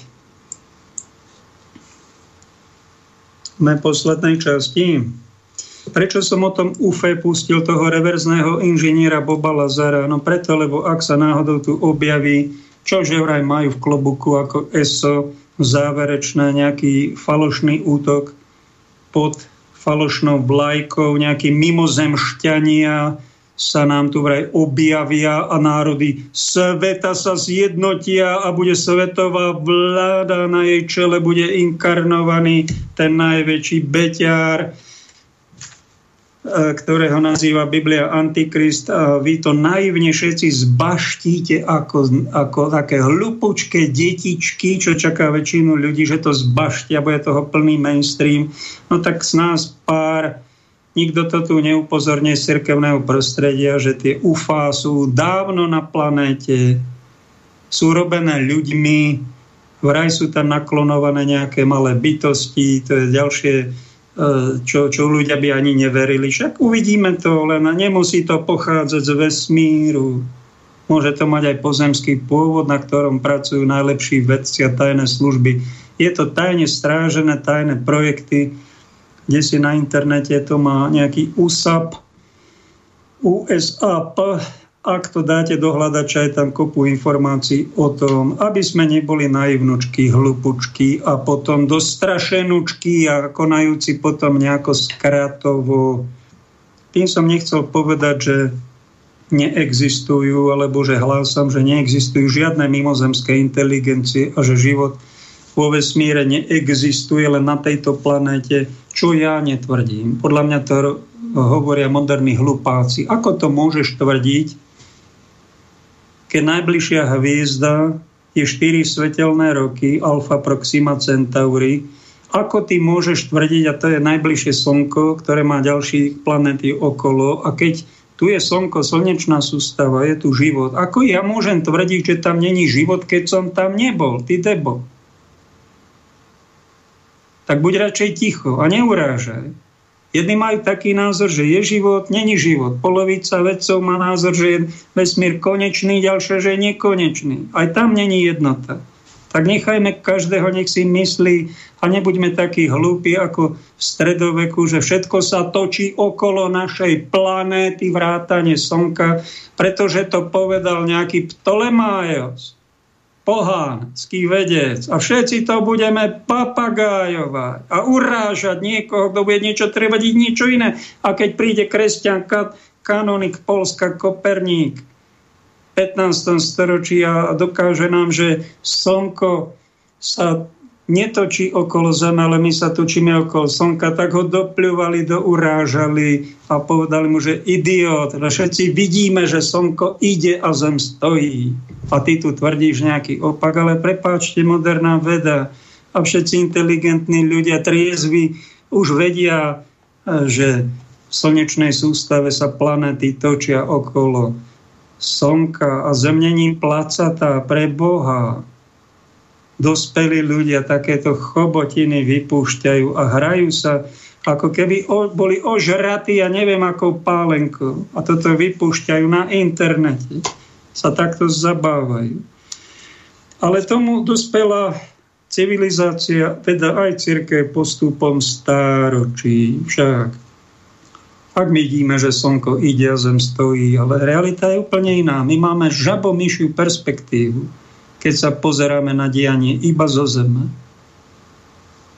Musíme sa troška odosobniť, troška prísť do nadhľadu, aby sme zistili, že aj vojna na Ukrajine je úplne o niečom inom, ako to, sa to zdá na prvý pohľad. A Jana Zarku bola bosorka na prvý pohľad a po 500 rokoch sme zistili, že je sveta. No pozor, pozor, aby sme neodsúdili, neupalovali Kristov nový. Máme tu nejaké reakcie. Pochválen bude Ježiš Kristus. Prosím vás, aký je váš názor alebo učenie o samovražde? Vraj ten, kto si siahne na život kvôli smrti dieťaťa, tragédii, láske, sa na tento svet opäť vráti. Nejde do očistca a musí si znova prežiť bolesti tohoto sveta. Nevyhne sa tomu. Ďakujem za odpoveď, prajem pekný deň, Marek tak takýto názor povedia vám každá jedna bosorka, každý jeden ezoterík, e, každý jeden grálista, všetci, čo veria v reinkarnáciu a považujú ho za formu väčšného života, tak ja vám tu musím opakovať a budem vám, že reinkarnácia je e, väčšné trápenie spomínané v Evaníliu Ježišom. A není doporučované tam pôjdu padlí duchovia, padlí anieli. Ježiš hovorí o niečom úplne inom, opačnom, o väčšnom živote. A tí, ktorí budú krstení, vodou, duchom svetým, ohňom, budú žiť blahoslavenstva, budú pomáhať ja, bratom a sestrám vo viere. A nebudú ich upalovať napríklad ani myšlienkami, ani slovami, ani skutkami, ani na nich pľuť, ale snažiť sa ich mať rád, pomáhať im posvedcovať sa, tí pôjdu do väčšného života. O samovražde máme v Evangeliách jasnú zmienku, že to urobil jeden z apoštolov, jeden z biskupov, Judáš Iškariacký. Ten si zobral život. Potom, ako zradil Krista a urobil to pre nejaké vraj peniaze, alebo ešte nejaké iné mocichtivé plány, tak ten takto skončil a niektorí sa vedci svetice ho videli, že sa škvarí za to v pekle. To je odpoveď kresťanstva na samovraždu náš moderný pohľad, že o tom nechceme veľa rozprávať, hoci pápež František sa ozval a zapochyboval, všetci tradiční katolíci sa zdesili, že on nemusí byť zatratený, nemusí byť v pekle a je to jeho osobný názor. A možno to bolo aj inak. Tak to je názor pápeža, nie je neomilný. Pápež nie je neomilný vo všetkom, ani v tomto. Je to jeho názor, on sa k tomu ako človek priznal, zapochyboval. Nemáme absolútnu istotu. Cirkev vyhlásila o vyše tisíc bratoch a sestrach, že sú naisto v nebi, ale nevyhlásila ani o Jedášovi, ani o nikom za tých 2000 rokov, že je nikto naisto v pekle, tom najhlbšom a že tam bude zatratený. Ani o žiadnom samovrahovi. Keď sa niekomu prisní, že si niekto zobral život, prisní sa mu, nemusí byť zatratený. Možno vás straší, prisnil sa vám, možno vás prosí o pomoc. Modlite sa za neho. Dajte za svetu omšu aj za neho. Proste o milosť Božiu. Možno bude v predpekli, možno v ťažkom očistci, nevieme.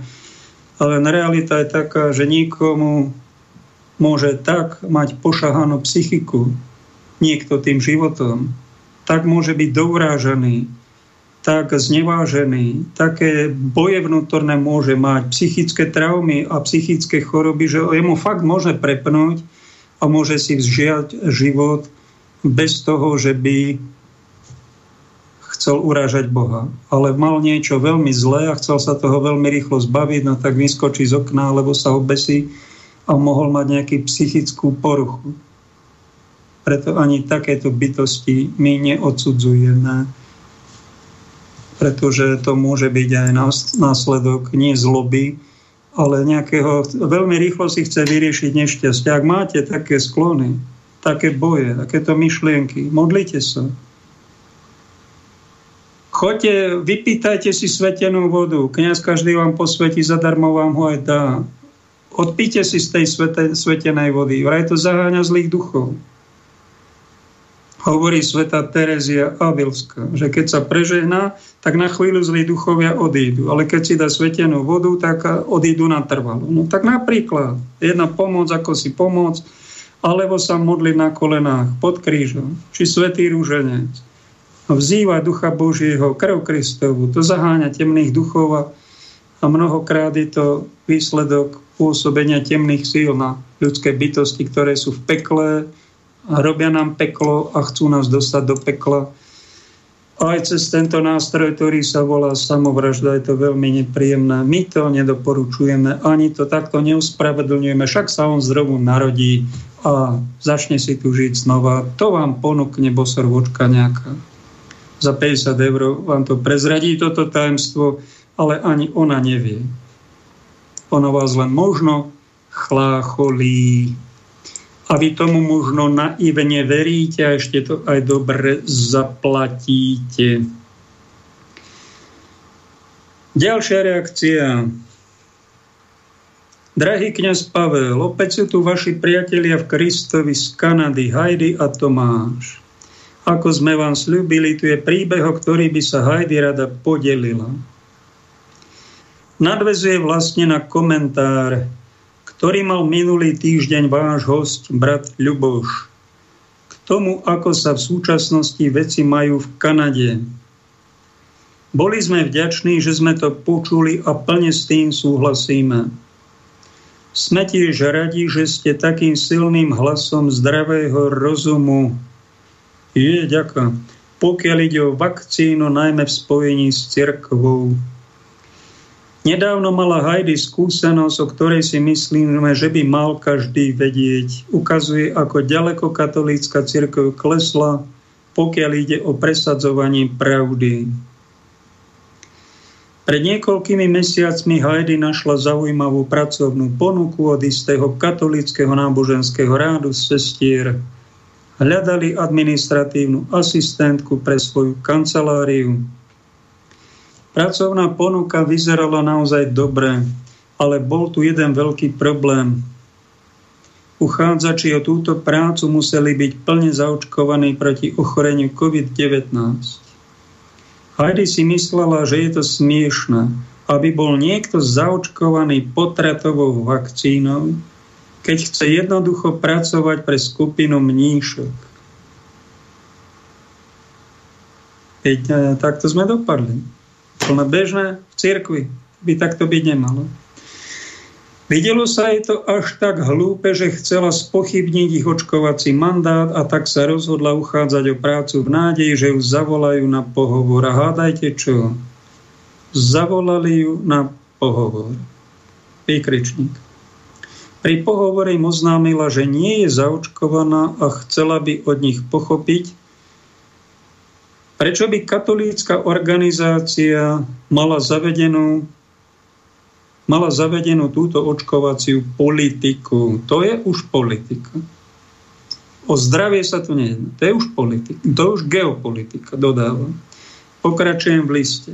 Lenže hneď ako, sa vyjad, ako vyjadrila námietku voči tomuto nariadeniu, boli povolené dve vysoko postavené mníšky. Okamžite ho grilovali, krásny výraz, grilovali. Prečo sa nedala zaočkovať? Heidi poukázala na všetky zjavné otázky týkajúce sa vakcíny a prečo by sa žiaden katolík, ktorý sa zaujímajú pro-life otázky, nemal nechať zaočkovať. Heidi sa tiež pýtala, prečo sa katolícky náboženský rád cestier tak rýchlo podrobil vládnemu mandátu, ktorý je v jasnom rozpore s účením cirkvy. Učením cirkvy není v rozpore, Vapež František na doporučenie svojich poradcov to odobril a pápež svätý Jan Pavol II takéto vakcíny zakázal. Alebo teda doporučil veriacim, aby boli odolní a nedali sa spracovať, a aby vzdorovali. To je učenie ideálne a toto je učenie, čo František presadzuje už také nie ideálne už také očistcové. Nie je to peklo, ale už to není ideál. Tak by to mal niekto formulovať a rešpektovať oba názory na pôde cirkvi. A nehať slobodnú vôľu. Nanúcovanie je od zlého, podľa mňa. Ich odpoveď píše tom, Svetý Otec povedal, že musíme Heidi ich zdvorilo informovala, že církev učí, že očkovanie nie je morálnou povinnosťou a musí byť dobrovoľná. To je pravda. Pápež toto nenariadil. Sám išiel príkladom, obaja pápeži, tak sme sa dočítali, aj František, aj Benedikt XVI boli dobrovoľne a nikomu te nekázali. Nakázal to kardinál Parolin, svojim švajčarským gardistom. Tam odolali iba tuším šiesti a troch vyhodili. A zvrhlo sa to, že to František nariadil. Nariadil to pravdepodobne kardinál Parolin. Alebo niekto z toho vedenia Vatikánu. Ale pápež nie. Netreba dodávať, že sestry to nerady počuli. Tiež je samozrejme, že Heidi nedostala prácu. A sme doma. Tak kvôli očkovaniu a práca nebola. No hurá. Bývat globalizmus však. To takto sme. Úprimne povedané, nemôžeme pochopiť, ako katolícka církev káže jednu vec a robí opak. Je to skľučujúce. Vykričník. Modlíme sa za obrátenie cirkvy. Výkričník. Kňaz Pavel, náš priateľ Kristovi. Výkričník. Prosíme, pomôžte nám modliť sa za obrátenie cirkvi a modlíme sa, aby bol zrušený zákaz cestovania pre nezaočkovaných Kanáďanov, aby sme mohli prísť na Slovensku a potešiť vás flašou vášho obľúbeného šampanského červeného Heidi Tomáš z Kanady. Ďakujem za krásnu reakciu. Čo k tomu dodať? Zachovali ste sa, keby to bol Ján Pavol II, tak vám zablahožela, zatlieska z neba. Veríme takže v nebi, že, že sa dodržiavate slušnosť, dodržiavate katolický ideál. A čo by vám povedal pápež František, ten by sa čudoval. Hajdy a Tomáš, to čo robíte? My tu vy ste ako tí traja švajčiarskí gardisti, no my rozmýšľame, taká malá skupinka týchto švajčiarských gardistov je, no a my rozmýšľame, ako vám pomôcť. Pán profesor Halík by vám povedal, že ste blbci a, a úplne to vraj pripoviedel do televíze TA3 a tí katolíci slovenskí sú z vás zdešení. Prosím vás, omluvte sa im, oni nie sú blbci. Oni sú normálni lidé, ktorí si, ktorí, ktorí si chcú zachovať slobodnú vôľu, majú na to právo, či nemajú? Majú. A keď vám hovorca biskupov slovenských Martin Kramar a kniaz povie, že na toto sa výhrada z vedomia netýka, čo sa týka očkovania, pretože všetci vieme, že všetky odkovacie látky sú dobro. Tam není čo diskutovať, vy máte povinnosť prijať to dobro, chrániť si zdravie, chrániť zdravie iných a žiadne vedľajšie účinky neexistujú, pán kňaz Kramara. Je ich hora vedľajších účinkov hora, sú zabití po vakcíne. Neviete o tom ničak, lebo je to len na, na alternatívnych médiách. A na my nás treba vypnúť, na nás treba napľúť, však hlboko kresťanské úvodzovkách. Je to už silno globalistické, už antikristovské.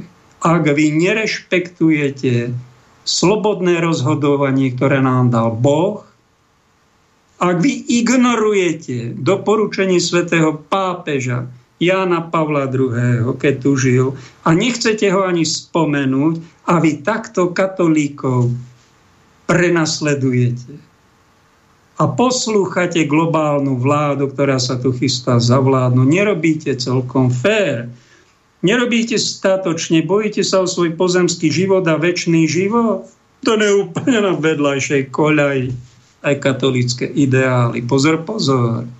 Nejaký palík.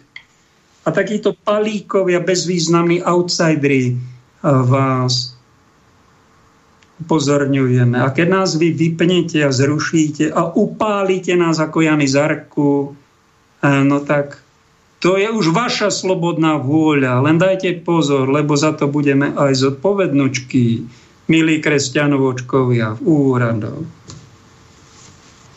Môžu to byť aj veľmi, aj tí, čo upalovali Janu Zarku, si mysleli, že to je bosorka. Pozor, pozor, páno Máriu ste tam upálili. Každej sestre je totiž čestnej sestre je Pána Mária prítomná. A v každom statočnom kresťanovi je Kristus prítomný podľa učenia církvy. Preto pozor, pozor, ak my niekomu robíme násilie. To sa tu opakuje v rôznych modifikáciách. Oveľa krajšie sa zachovali. Ešte mi napadá na záver.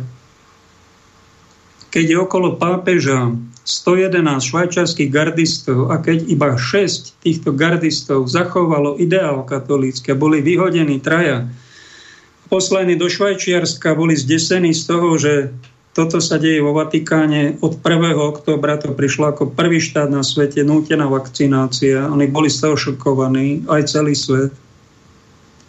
Katolícky normálny, čo ešte zostal, čo nie sme opití pálenkou, švábovkou. To je teraz pálenka, čo letí, pozor na ňu, pretože veľmi razantná, nebezpečná. A kto ho pije a popíja a opitý je globálnou mocou, to je ešte horšie, ako opitý nejakou byľakovkou alebo Stalínovými slzami a Gorbačovkou, vodkou dokopy. Oveľa silnejšie niečo. Takto neboli opití ochran, ochranka pána prezidenta Macrona, keď prišiel príkaz, ktorý povedal, že tu bude dobrovoľné očkovanie. Slibol to Francúzom. Za pol roka otočil a povedal, že očkovanie bude povinné, pretože tá globálna vláda mu to prikázala.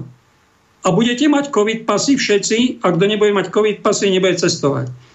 Všetci do jedného francúzska ochranka. Pána prezidenta Macrona, koľko ich bolo, neviem, či 50, či 100, či 111, taký pán prezident má toľko, oni sa striedajú, všetci dali demisiu a odišli. A povedali, nebudeme ochraňovať takéhoto zradcu Francúzska. Není toho hoden nemiluje Francúzsko, nemiluje slobodu, ale miluje globálnu vládu a pálenku švábovku. Končíme. A to je príklad chlapskej jednoty. Takto by ste sa mali chlapci zachovať, všetci švajčarskí gardisti a pápež František by mal veľmi jasno, kde je sever a kde je pravda. Pretože on doteraz jasno nemá. On má svojich poradcov a tých počúva a je to celoplanetárny škandál keď sa nanocujú vakcíny, ktoré ubližujú. Napríklad. Tak sme naivní. Takú poruchu vnímania reality máme, ako je, sa volá naivita a naša diagnóza psychiatrická nie je úzkosť, nie sú depresie alebo nejaké, nejaké schizofrenie. Naša diagnóza znie alógia. Sme obmedzení v reči. Nehovoríme to dôležité. Čušíme keď vidíme, že sa útočí na pápežský úrad, sa útočí na slobodu človeka, na zdravie, že sa tu zavádza nová diktatúra. A my mlčíme. To je naša hamba. A to bratstvo, čo som spomenul, tých chlapcov francúzských, tak tým klobúk dole. To sú skutoční chlapi. To je bratstvo, to je jednota. Toto je postoj katolíckej cirkvi by malo byť takto jednoznačný. Sveta Jana Zarkuin to vyprosila, že tam nezdochlo niečo bratské v tom Francúzsku. Aj keď sa to zdá, že to je zamorené moslimami a liberalizmom, nie. Tam niečo žije. A toto je príkladu hodné, len my tu Slováčikovia, katolíčkovia, my to o tom ani nevieme, my sa to nedozvieme, to len na nejakom alternatívnom médiu ktoré už je pred vypnutím a kto vie, či tam, tam sú kopu konšpirácií, tak to nás dopľúvate. Dajte pozor, lebo takto sa pľuje. Ako sa pľulo na svetice svetcov počas stáročí, ktorí hovorili nepríjemné bedá, nepríjemné pravdy, poveda kritizovali mocných. My keď mocných nekritizujeme, my sme ťažkou diagnózou postihnutí. Ťažkou diagnózou zbabelosti. A táto naivita, Keby niekto mal šlišky zdravého rozumu, tak by povedal, ako biskup Babiak odišiel, alebo pápež Benedikt XVI odišiel. Ja radšej končím. To je nad moje sily, aby som ja toto uvládal, komentoval. Ja ne, nevládzem. Oveľa lepšie takto odísť, ako žiť s alógiou a vytvárať v iných abolíciu, apatiu, schizofrénie a zbabelosť. Ďakujem za pozornosť, pekný zvyšok dňa, pánom Bohom. Táto relácia vznikla za podpory dobrovoľných príspevkov našich poslucháčov. I ty sa k ním môžeš pridať. Viac informácií nájdeš na www.slobodnyvysielac.sk Ďakujeme.